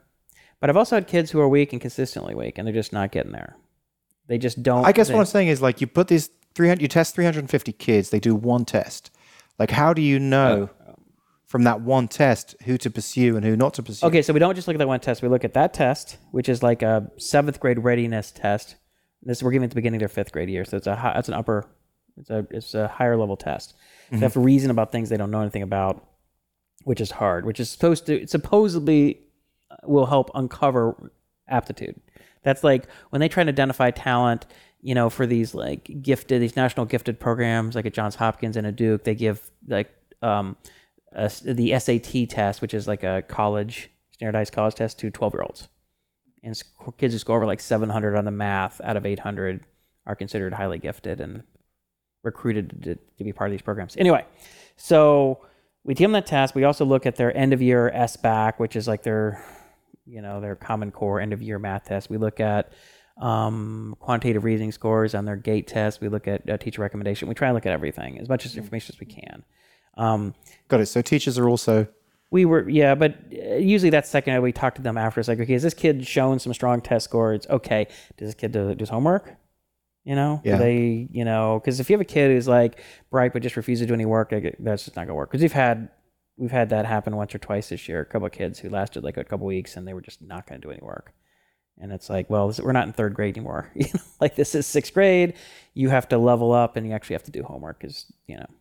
Anyway so we're kind of in the middle of that process. Hopefully, we'll have all the t- the test scores within another week or so, and then we'll be going through that and trying to figure out where the talent is, and based on all the presentations I gave and all the parents, hopefully we can convince most of the talent to go to one of our three. Is schools. there a max limit? Um, I don't, not really, because if we have kids who are this talented, then we'll we'll and if we have to split into multiple sections because we can't have big classes much bigger than like sixteen or so, eighteen. So let, let's say We like a miracle happens and 100, you got 100, you got hundred top-notch kids. you'd work away, you'd work away at doing yeah, yeah, you'd work away, but that's not gonna happen. There just there just isn't that much talent. You know, just it's just not. Um, I wish there was, but there's just not. Now, in a few years, if we have a bunch of kids coming from out of district, which we're starting to get inquiries from parents whose kids are in private and charter schools or kids who live in other districts because they want to do Math Academy. Yeah, like we're drawing from a larger population to pull in, then we might be able to get that. that that's because of like Solve and the video going around and things like that, or the just like- marketing. you know, we're actually talking about doing more marketing. We we got that that article in the Washington Post. yeah, yeah. How I Oh. didn't even I never saw that. Oh, you didn't? No, Oh, okay. Well, it's Send on the, it's, on, it's on the website. yeah. Um, I know. How did it go down? I mean, you know, it was um, it was good. It was very positive. The only problem was it was just a column, not a feature, so it didn't get it, huge exposure or anything yeah. like that. Um, it was nice to have. I think it's like when this is, we need to probably turn on the PR spigot pretty soon and and, and, and do a little more on that. what about the documentary? What's happening with that? So they're doing that. They're shooting. So whenever I give these talks, I mean, they're following me around with a camera. Yeah. So I get, I, you know, they're always, I always have a camera in my face, and I'm, I'm on mic'd up. I'm always mic'd up when I'm Yeah. doing stuff, and it's, it's. In one hand, it's kind of neat. In other hands, it's kind of like, you know, like there's a part of you that like always wants to show a little bit of your best self, but it's impossible because all the time. So you're just like, screw it, like whatever. Am I, have I wear the same damn shirt in three of these things, like whatever, I don't care. You know, it's like, um, you just, you just always, you know, you just get used to being And so whatever it is. It is. did, did they get fully funded for the documentary? no, so they're still looking for funding. Got it. Um, and that's a thing. And the other thing is, I think they're sort of, they sort of feel like they don't like talking about this because it's really scary. Is this is a longer term project? This isn't just a one year project. Like they just fall to the end of the year and that's the story. It's more like you really want to follow these kids till they graduate high school. Whoa, that's know? ser- that's major. Yeah. There, there, there, there's some documentaries like that in the UK. You know, where we did that. We followed kids for 20 years. Yeah, I, mean, I don't think like that, but it's like it's kind of like the movie Hoop Dreams, which was a really popular documentary back in the '90s, where these two kids from the inner city went to this private school to play basketball and followed their journey through high school and whether they made it to play college ball and that kind of stuff. Um, which, funny enough, I watched that two days ago. It was yesterday morning. I watched that. Is, Is it a good documentary? It's really good. Yeah. I'd highly, I'd, I recommend watching Hoop Dreams. Um, if you're ever in an evening, you're trying to figure out what to do, then check, Sure. it, check it out. So Check it out. um, so like, and that's one thing you reference. He's like, ah, this because they, they one hand they're just like they kind of. I think they realize that that's really the story, and they're just like, oh god, that's really expensive. And Yeah. it's a big risk, and they're trying to decide whether they can do that. But um, So, so they might not be able to to support because uh, in their own they have to basically off their own back like invest time every time you do something. yeah, well, I constantly the- email them like, hey, this is happening, that's happening, and so they got to shoot over and they got to come over and shoot stuff and everything. So for instance, well, But what about what about like the people who fund Math Academy, like some of those guys? Well, they've talked about it. Initially, he was interested in funding it, and then he wasn't interested in, in funding the documentary. Now we're going to try and talk to him again about maybe putting, helping put a little bit of money up. I mean, on the other hand, it's like he's putting us, he's put up a lot of money for the program. for the program in its You got to own be right. careful about overreaching and asking for too Yeah, much. yeah. yeah. But um, There's so many, so much fish in the pool. yeah, you gotta, yeah. So, um, you know, they're applying for different types of grants. They're looking at funding at different places. But so, um, the other stuff that was happening was interesting. So we've had two other, di- well, one other district, one other district came up and spent the day with us. The people from uh, Palos Verdes School District, and they spent, you know, all day with four of them spent all day with us, and they it was really fun. They're really, really nice um, people, and they were just floored. They just could not believe it. It was really fun to see that because you're two people who are teaching professionals, and this is They're ma- they're they're mas- the oh well, they're one was like the vice superintendent, the other one was director of curriculum. I mean, these are people who these are the things they think about and whatever, and they were just like they just couldn't believe it. Um, so that was neat. So they they there's they're really interested in um, you know trying to do something from their end. Of course, doing something like this is so extreme that it takes a you know, takes a lot. Um, and then um, Covina Valley School District is coming on Tuesday. They're going to spend the day with us. It was really funny. So um, the other day I was talking to Bryant Mathews. He's a friend of mine who's the he's the chair of the math department at Azusa Pacific, and he's always been a big supporter of the program and stuff, and come to see a class a couple times, and has written, you know, uh, has written recommendations for references for our grants for us, and he said he gets a they they get a call. He gets a call from uh, Valley School District because it's near Azusa Pacific University. Like they have a relationship there, and they're like, "Yeah, you know, I saw this guy Jason Roberts ta- speak at this conference and this about this math academy. Really interesting. Do you know anything about it?" he's like, "Yeah, I do. And I know quite a bit." He's like, so um, he's actually gonna be part of the people who are to spend on Tuesday to spend all day with us. So they're to serve as sort of expert, you know. I don't know, witnesses or just expert resources, so they can say, "Hey, So, what would be the po- you know the maximum positive outcome of something like that? um the the hope is well our goal with math academy has always been to spread the program around to districts throughout the country. It's i mean we want to make pasadena unified school district to be the showroom. Like we're this is this is where it starts and we're going to do an amazing job of it and you know we're going to hopefully have 50 kids a year graduate from the program once it gets to full capacity but there's only so much impact you can make with one school district and one high school what if you had 100 high schools doing this? What if you had a thousand high schools doing this? You know, then you really, you really move the needle.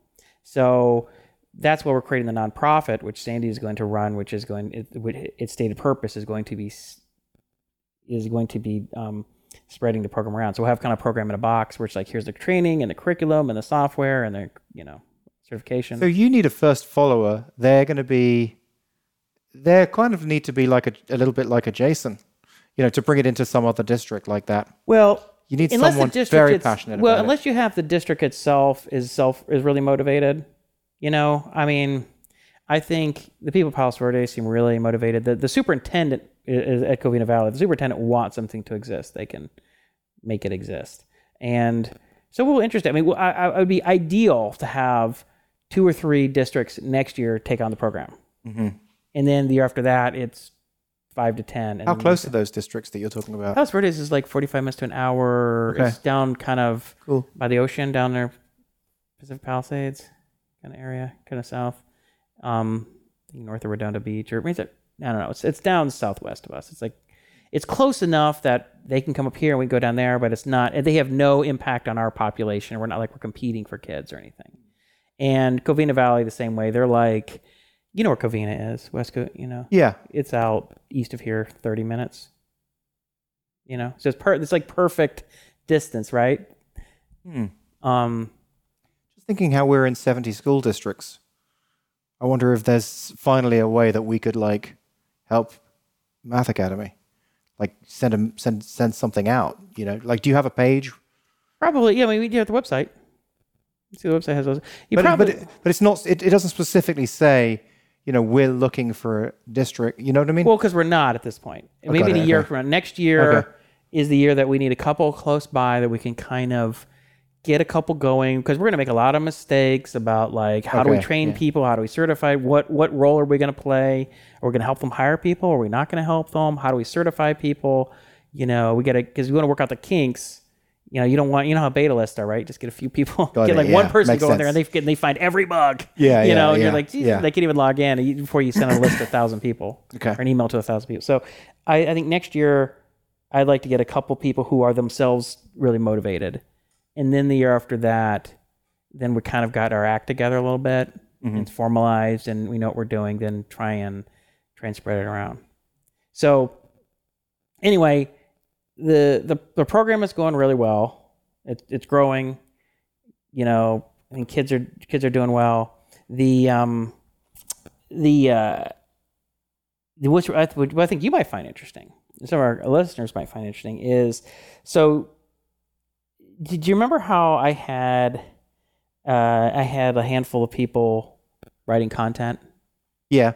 writing questions, question writers, and I had spent the spring and summer writing tutorials, you know, for every topic, and I wrote, I wrote like 142 of these suckers. which was very time consuming. I did like two a day every day.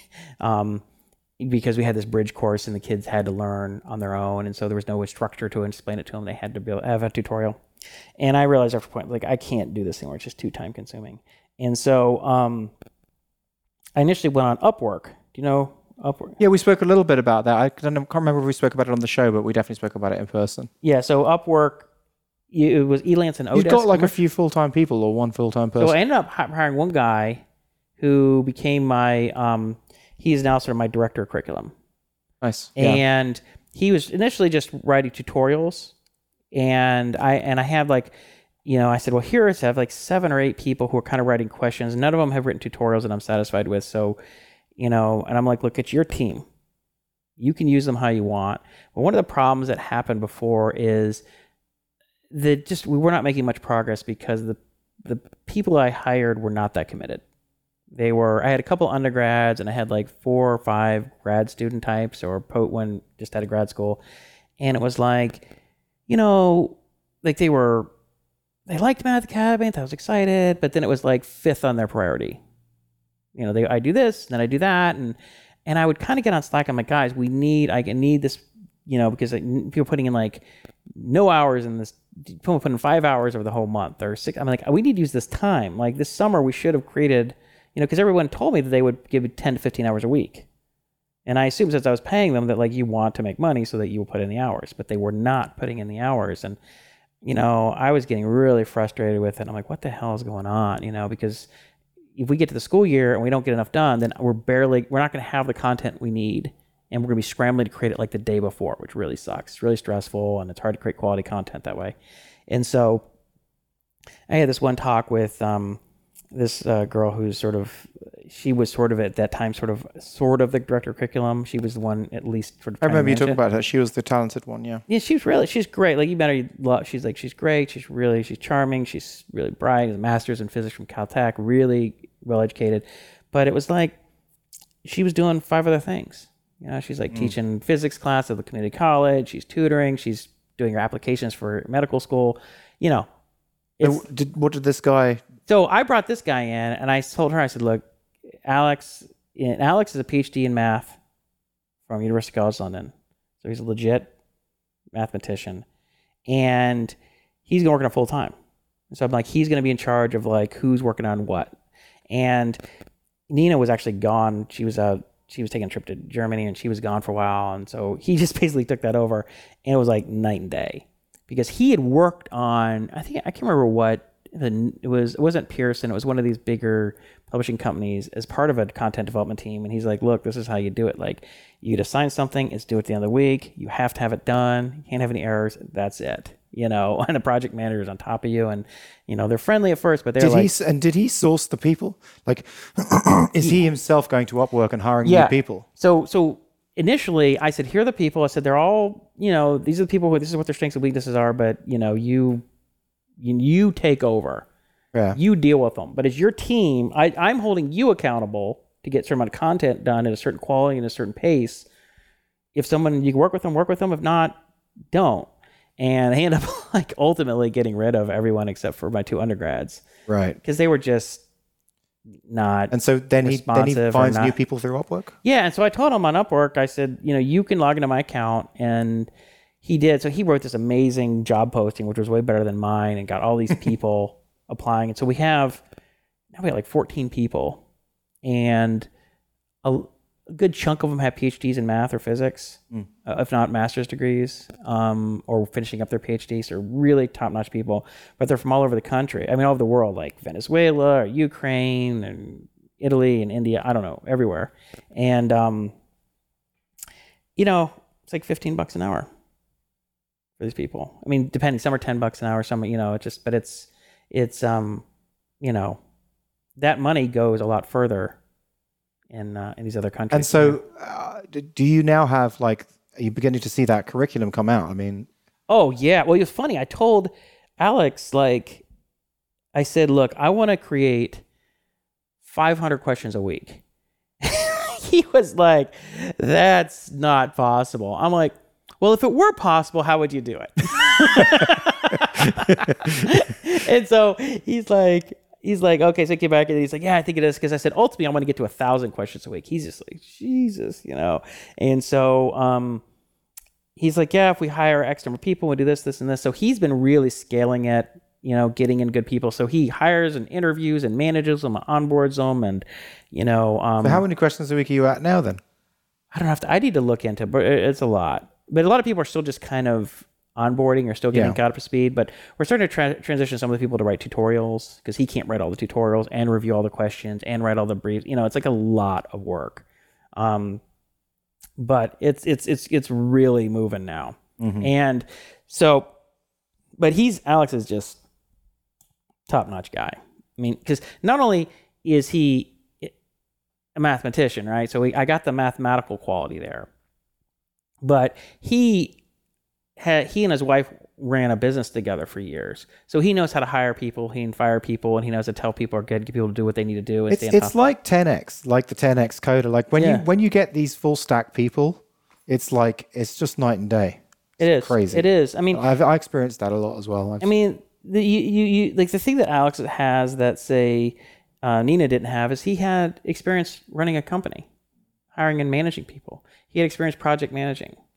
You know, um, those are big things. But the other thing is he's full time. When you do something 40 hours a week, that is what you do. Are- you going to lock him in full term, or are you, it's going through like an Upwork contract? Well, right now it's a um, well, he's not on. He's not on. We're not on Upwork anymore. He's a full time. Oh. But um, you know, the, all these other people are on Upwork. yeah, Um, that makes sense. but um, So he's he's in he's in it. He's invested. oh yeah. Well, see, you know, it's like his wife is pregnant. They have a baby, and it's like they, he like I think they had done this company, and they realized, and after a while they realized it wasn't going to work. And he's like, okay, like I need to, I want to come back. I want to go back to doing math, and I need to make a living. And then this is like perfect because he can work from home. He can do his own hours. He's the boss. He's in charge of all this stuff. I mean, I talk to him like once a week, and we have. You know, we, you know, we were slack back and forth, but we talk and catch up on stuff, and then he just he runs the whole content. You know so he's i think it's it's a huge challenge but it's also fun. So then so sandy's like after i got alex going it's like sandy's like you really need to hire a software developer. Because i kept i for the last year and a half i'm like you know saying like okay i'm gonna definitely gonna code today. Okay tomorrow i'm totally coding. All right this weekend i am going to get this feature done and it just never had time to get anything done and sandy's just like uh, when are you gonna admit that you don't have time to do this and That's that's kind of what it takes to run the company from her perspective. She's got to like bludgeon you into delegating Making and letting go. Like you have to let go. Right. Yeah. Teach, yeah, get me to let go of things. And so I was like, um, you know, I was like, well, you know, I think we just got really, really lucky with Alex. You know, I mean, he's just, you know, like for instance, we're, we're slacking back and forth a little bit about something. He's like, he's like, all right, I got to go because there's stuff I got to get done before the end of the day. So I'm like, all right. like if the guy you're paying says, look, I'd love to chit chat with you, but I got to get shit done for you. So I'm like, all right, sounds perfect. You know? So I'm like, he's, and he's also these really quality based people. Like they insist on high quality and they insist on, it's, it's just working out great. So now what we're going to try and do is try leveling up some of the people we hired, some of these PhDs, and say who can be a team lead. But so, do you think you can get a software developer in the same way? Okay. So then I was like, all right, I'm going to see if I can find someone. And I was like, well, I'm going to, you know, and I had this idea, I'm going to give him a coding challenge, all this stuff. And then so I went, I started looking around and I did a search for people. I wanted someone who's top 10% in a number of categories and Node.js and, you know, JavaScript and SQL and, you know, up ten percent on what? and they're on their, like their, on their test scores. Oh, the Upwork. All right, yeah, yeah, I yeah, want yeah. so I did a filter on that, and then I wanted somebody who, um, you know, had really high uh, recommendations and stuff. And I found this one guy, first guy I talked to, and we did like an hour long. Uh, it was like an interview, just a conversation. I was telling him about it, and you know, he spoke pretty well. Not great, but he spoke pretty well. And we, and so I showed him like through the code and showed him how the system worked and what we're doing. And and I said, so what do you what do you think? He's like, yeah, yeah, it looks really good and stuff. And then so then I went on and I extended a formal, tried to extend him a formal contract. And he's like, um, yeah, I can't accept it. I'm like, what? And he's like, yeah, it's just too big of a risk, you know, because the project, you know, basically, basically there's too much code. It wasn't necessarily the best of shape, you know, because I had done like a lot of, I definitely incurred some technical debt. I'd done stuff in the shortcut way just to get stuff going. And so I actually had to convince him to come on. I was like, Alex, will you talk to him and just tell him that I'm really easy to work with, or just tell him what you tell him what your experience has been working with me. And I was like, so finally was able to convince him. So he is, um, he has turned out to be amazing, full stack guy. So he looked at the code. He's like, he's like basically like we got to refactor this thing because I was talking about fixing bugs, and he's just like, yeah, like I don't even know how a lot of this stuff is working because it wasn't done. There was no ORM. It was just a ton of SQL. I mean, I had organized stuff pretty well, but it wasn't done using this the the most modern Java, the Node.js, you know, uh, patterns and libraries. And so he spent the past I don't know six to eight weeks just refactoring the whole thing top to bottom, which was a ton of work, in which he got, he got all that done. And the code the code looked great. So I he so I you know, set up the issues on GitHub, knocks out issues. I check I check out the code. He commits the code every day. I check the code. We're back and forth on Slack. We never talk. We just Slack, and it's just great. And I check with him, and I'm like, so. And the great thing about he's in the Ukraine. The great thing about the Ukraine is he's coming online right as I'm falling asleep. So he's like, "Hey, Jason, I'm just getting to sit down at my workstation and started." And I could say, "Hey, you need anything for anybody?" And he's like, oh, I So think is he full time for you now as well, or is, Yeah. he, is he doing? Okay, yeah. So two of them are full time. So he's he's uh, and again, you know, What? uh, Do you mind saying his right? I'd rather not say that kind Sure, of stuff. But he, I don't. Okay. It's it's uh, a lot cheaper than if you're paying someone in the states, right? Yeah. And he is fantastic. So I was like, wow, I was like two for two. Like the first one, each one have just turned out to be exactly what you would hope for if everything worked out. Yeah, that's lucky. That is lucky. so uh, I don't want to say that that's going to keep happening. I don't know. I you know I just well you talk to people and you get a sense. Of, I mean, maybe you've got a good, maybe you've got a good strategy. You know, the way that you're looking at Upwork. I mean, the good thing about Upwork is you get a lot of data, but the one problem is, is these great people. Like I'm, that's why I said, is he full time? I'm surprised that you can find someone who's that high quality to do code for you and to be full time, because normally they're just they've got a lot on already. They're they're the ones being used. Yeah, well, I think what I'm going to do is I'm going to have to give them some upside, and I'm going to incorporate after the new year. And, I was going to ask you that. Like, are you are you going to do something like that? yeah, I mean, the whole point of in people upside options? is not just. I mean, look, it's not just being altruistic. It's like you pull people in and say, look, you know, for your vest, stick around, you Yeah, know, yeah. and gives them incentive to stick around. I mean, you know, when Travis gave me equity, it wasn't just because he was being a nice guy. He's like, look, I need you to, you know, we need you around, right? And that's that's the reason people that's why people do that. And so, um, yeah, I mean, I'm gonna have to because they're both A players, and and and you- they're not always easy to find. And you know, it's just been it's They're just definitely not easy to yeah. find. And it's a night. It's a night and day now. Our, our Right. the, the the pace at which we move. Like I could probably, I could probably write down if I just sat down for like a day and wrote down like you know 50 issues and things that I wanted done coded and I wrote down a bunch of just ballpark here's the kind of things I want to do Alex content wise and disappear for six weeks wouldn't matter I could just literally disappear and, and when things would just keep moving That that's, sounds very. That's perfect. that's where you know you're going when you just disappear right Yeah, I mean, hey, listen, this is the advice that Rob Walling was telling us the first time we ever heard of him or spoke to him. You know, Mm-hmm. it's like outsourcing is is how it is. You've got to delegate. Yeah, I was really skeptical of the software developer. I was like, you know, because it's so complicated. There's so much on the back end. There's so much on the front end. Uh, it's just like, the you know, and I knew it, but you know, it did take time to get it, get the stuff refactored. You know, I didn't have to teach him anything. I explained a couple of things, you know, in, in a little bit some slack, but basically by allowing him to refactor it, now he knows everything. It's like he, he mentally owns it. It's not like he has to poke around and trying to figure out what the hell's going on. He wrote rewrote everything, so now I can just say, "Hey, want to do X, Y, and Z?" It also goes to show you don't need a lot of people to build big. You know, this is something that um, my CEO was talking. Uh, Charles uh, was talking with me about. He was saying that this is something that I should probably talk about on Forbes. Is the fact that in today's in, in today's e- economy and just the tools and the different things, you can build these big companies with just tiny teams. You know, you can get so much done with a tiny team these days. Yeah, you just got to get high quality people and Yeah, get them all the working key. hard and focused on it. Yeah. Yeah. Um. Yeah, so I'm just amazed. I think, yeah, I think so. This year is going to be a is going to be a big year for the software and the platform because I I want to try. I'm hoping to to. If things work out, I'd like to be able to start having uh, something online that people can start using. So how are you March. getting like? Have you? He's not created new features yet. Uh, right now we're uh, fixing bugs. So we we refactor it. Now I'm at the bug fixing phase. The bugs that have been sitting around for like the last year that people complaining about, you know, and now starting to knock out a bunch. oh, actually, I would say, oh no, we actually are. There are some new features. They're not fully like here's a UI thing. It's just like I That's want. what I was to say. Like, how are you? Like, you're going to have to get that down. The mock-ups, you know, going through that whole process of new features is kind of different to what's the yeah. you're at. So I'm um right now what I do is I take screenshots and I make adjustments to it and I circle things and say this. You know, they, that's how I sometimes I point out bugs. You know, Uh, yeah, features. right, yeah. but in yeah, in terms of the UI stuff, so I really need to get.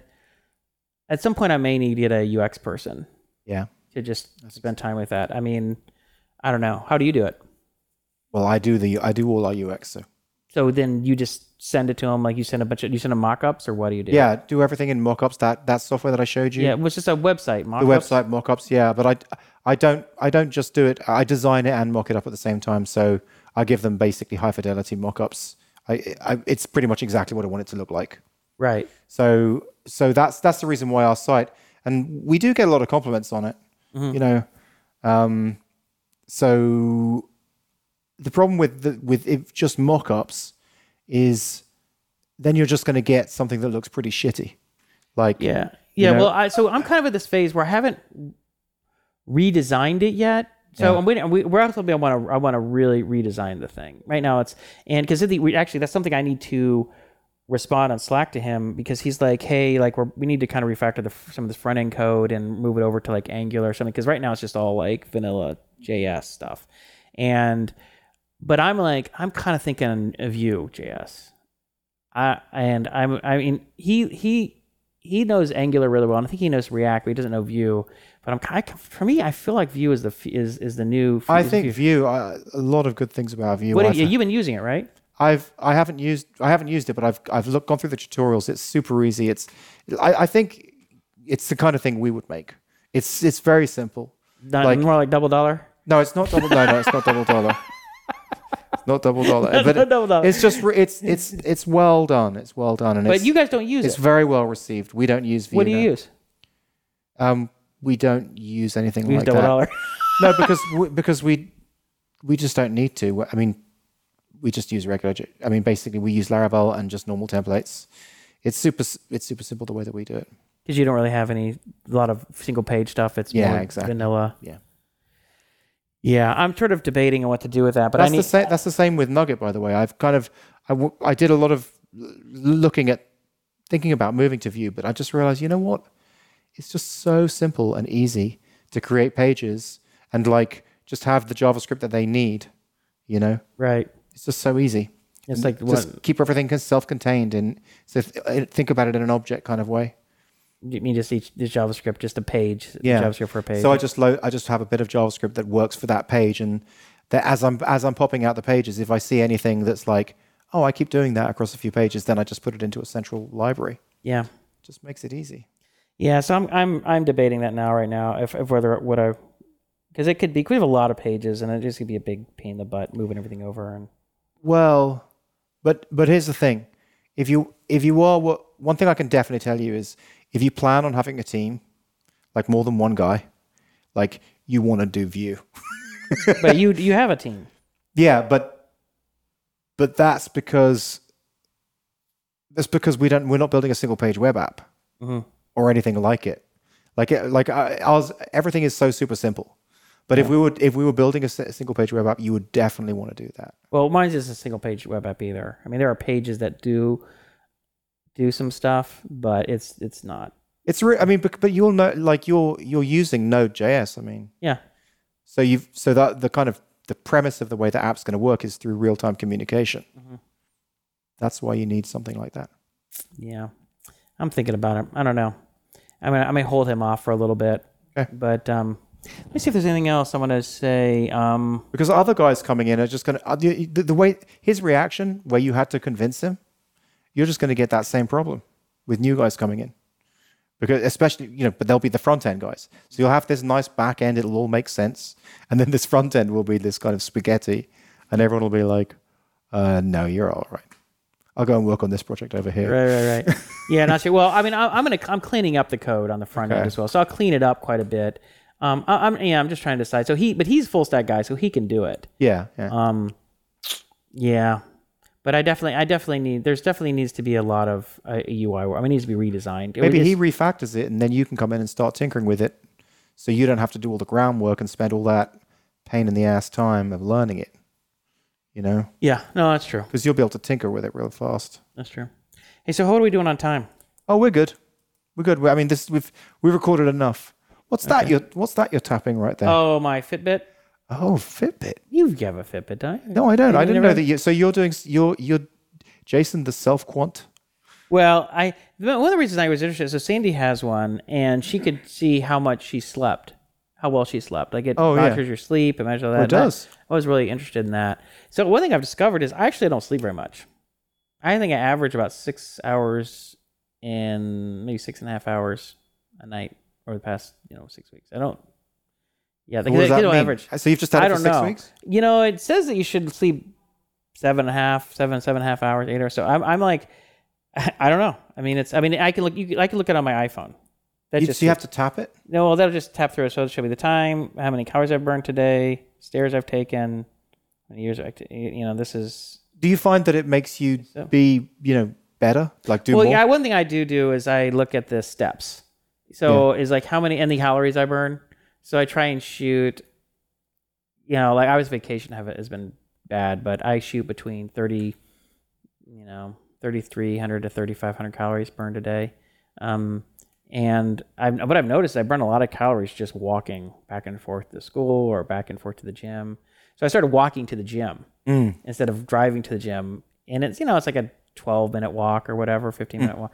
It's, it's it's it's far enough that you think you could drive or could walk. It's kind of right in that sort of range where it seems it's a little lazy to drive, maybe, but it's time a little more time efficient. Yeah, yeah. But um, now I'm like, screw it. I'm gonna get in my steps because I get in like 1,800 steps each way. You know, That's nice. What what bra- what model is that?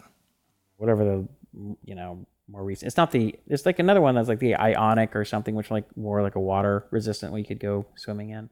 This, I mean, it's water resistant, but it's not waterproof. I wouldn't go swimming in it, but you know, And you got it s- six weeks ago. You said. maybe a little longer than that. Sandy got it for me. Oh, Um, I- maybe it's maybe it's two couple months or something, but it, it it definitely has me focus more on how many steps I'm getting in a day. You know, because then you start all of a sudden when you're counting it up, you're like ten thousand. I try and get at least ten thousand steps a day. I like the look of it. Normally, those things I, I just like. Oh god, I'd never wear that. It Oh, doesn't this look cool pretty enough. pretty. But it looks a little bit like something from Future Man or something like that. Like That's funny. So are you doing? Uh, are you doing? So you're still doing the um, super slow? I, d- I do super slow like religiously. Hey, that's good. I went through a phase of like swimming every day, um, f- like for two weeks. But I guess about a week ago, I kind of stopped. So I, the way that I got my head around that period was I was like, okay, it's part of my work.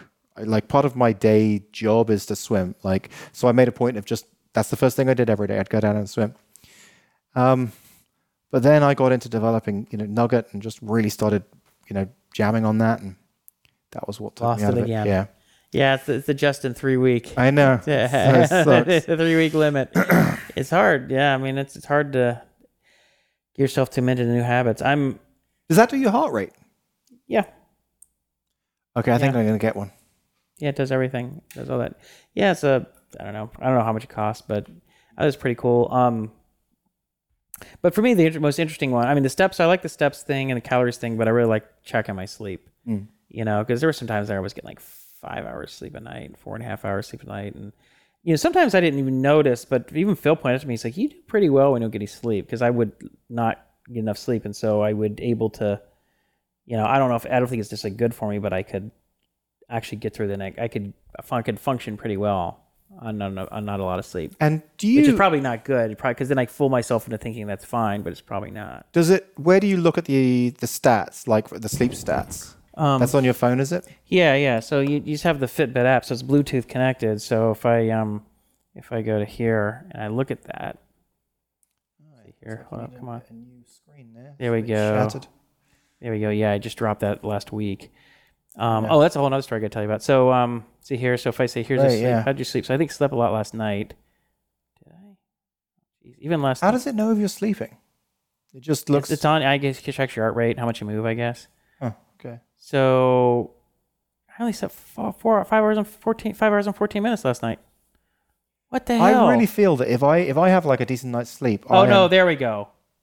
Nine hours. That no, I knew I slept a lot last night. So this was Sunday. Yeah, so I slept nine hours and twenty seven minutes. oh, that's major. I that was a big sleep last night. So I guess that made up for. That's the longest I've slept since I've had this thing. Yeah, you see here another like Sunday eight hours fifty two minutes. So like my Sundays. So sometimes like and I, you know, so it's like there's one day I get like this big push of like eight or nine hours. See, I got the basis when that first came out. It was one of the first ones of these. yeah, kind I remember things. you talking about. It. But the that. thing about it is, is it was just so big and clunky. I, I hated wearing it. But that one This is small. looks like you just wouldn't even notice it. Yeah, Colby. Colby won it once. He got one. Sandy got him a one because he was always oh, same as that. his is Okay. blue. But yeah, other than that, he's the same. So he's always tracking his.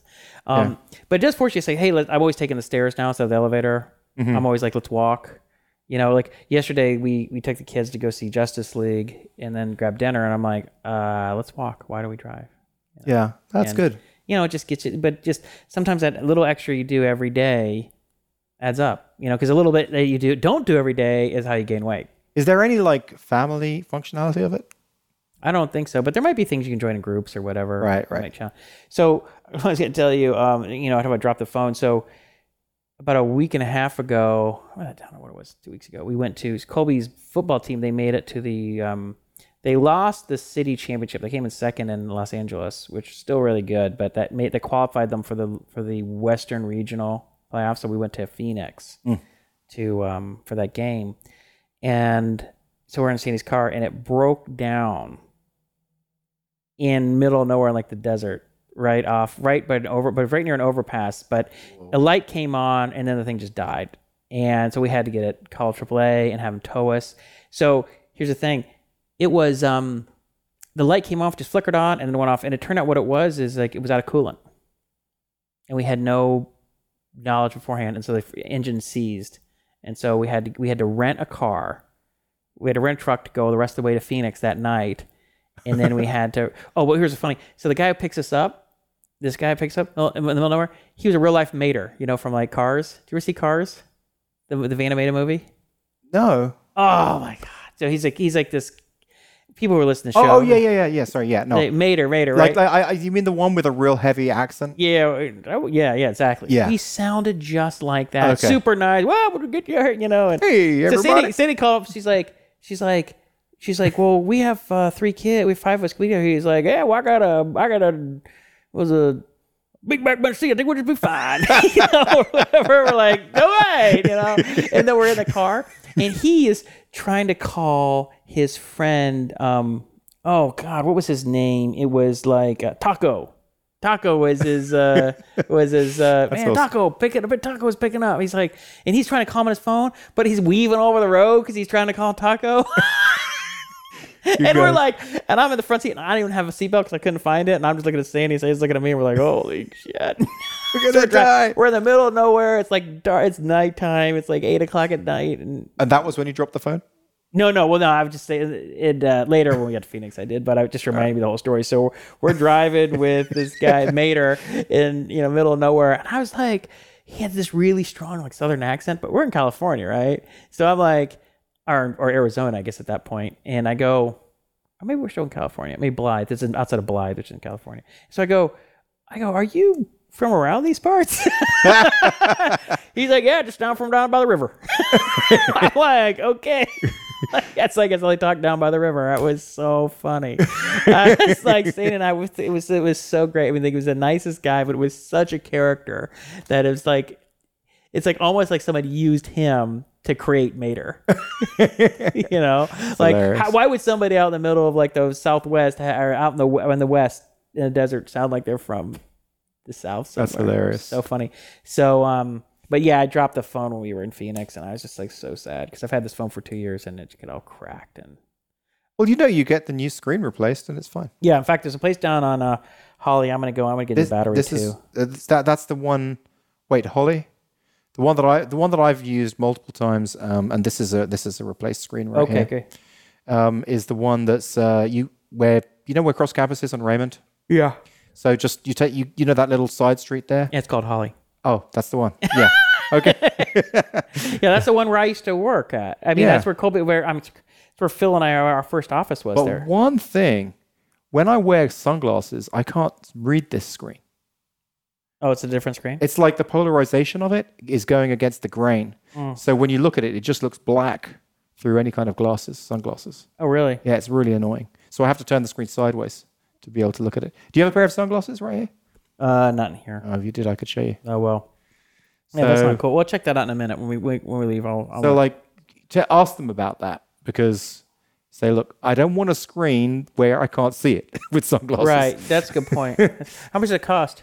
Yeah, that's like a hundred bucks. Yeah, I'll probably get that replaced.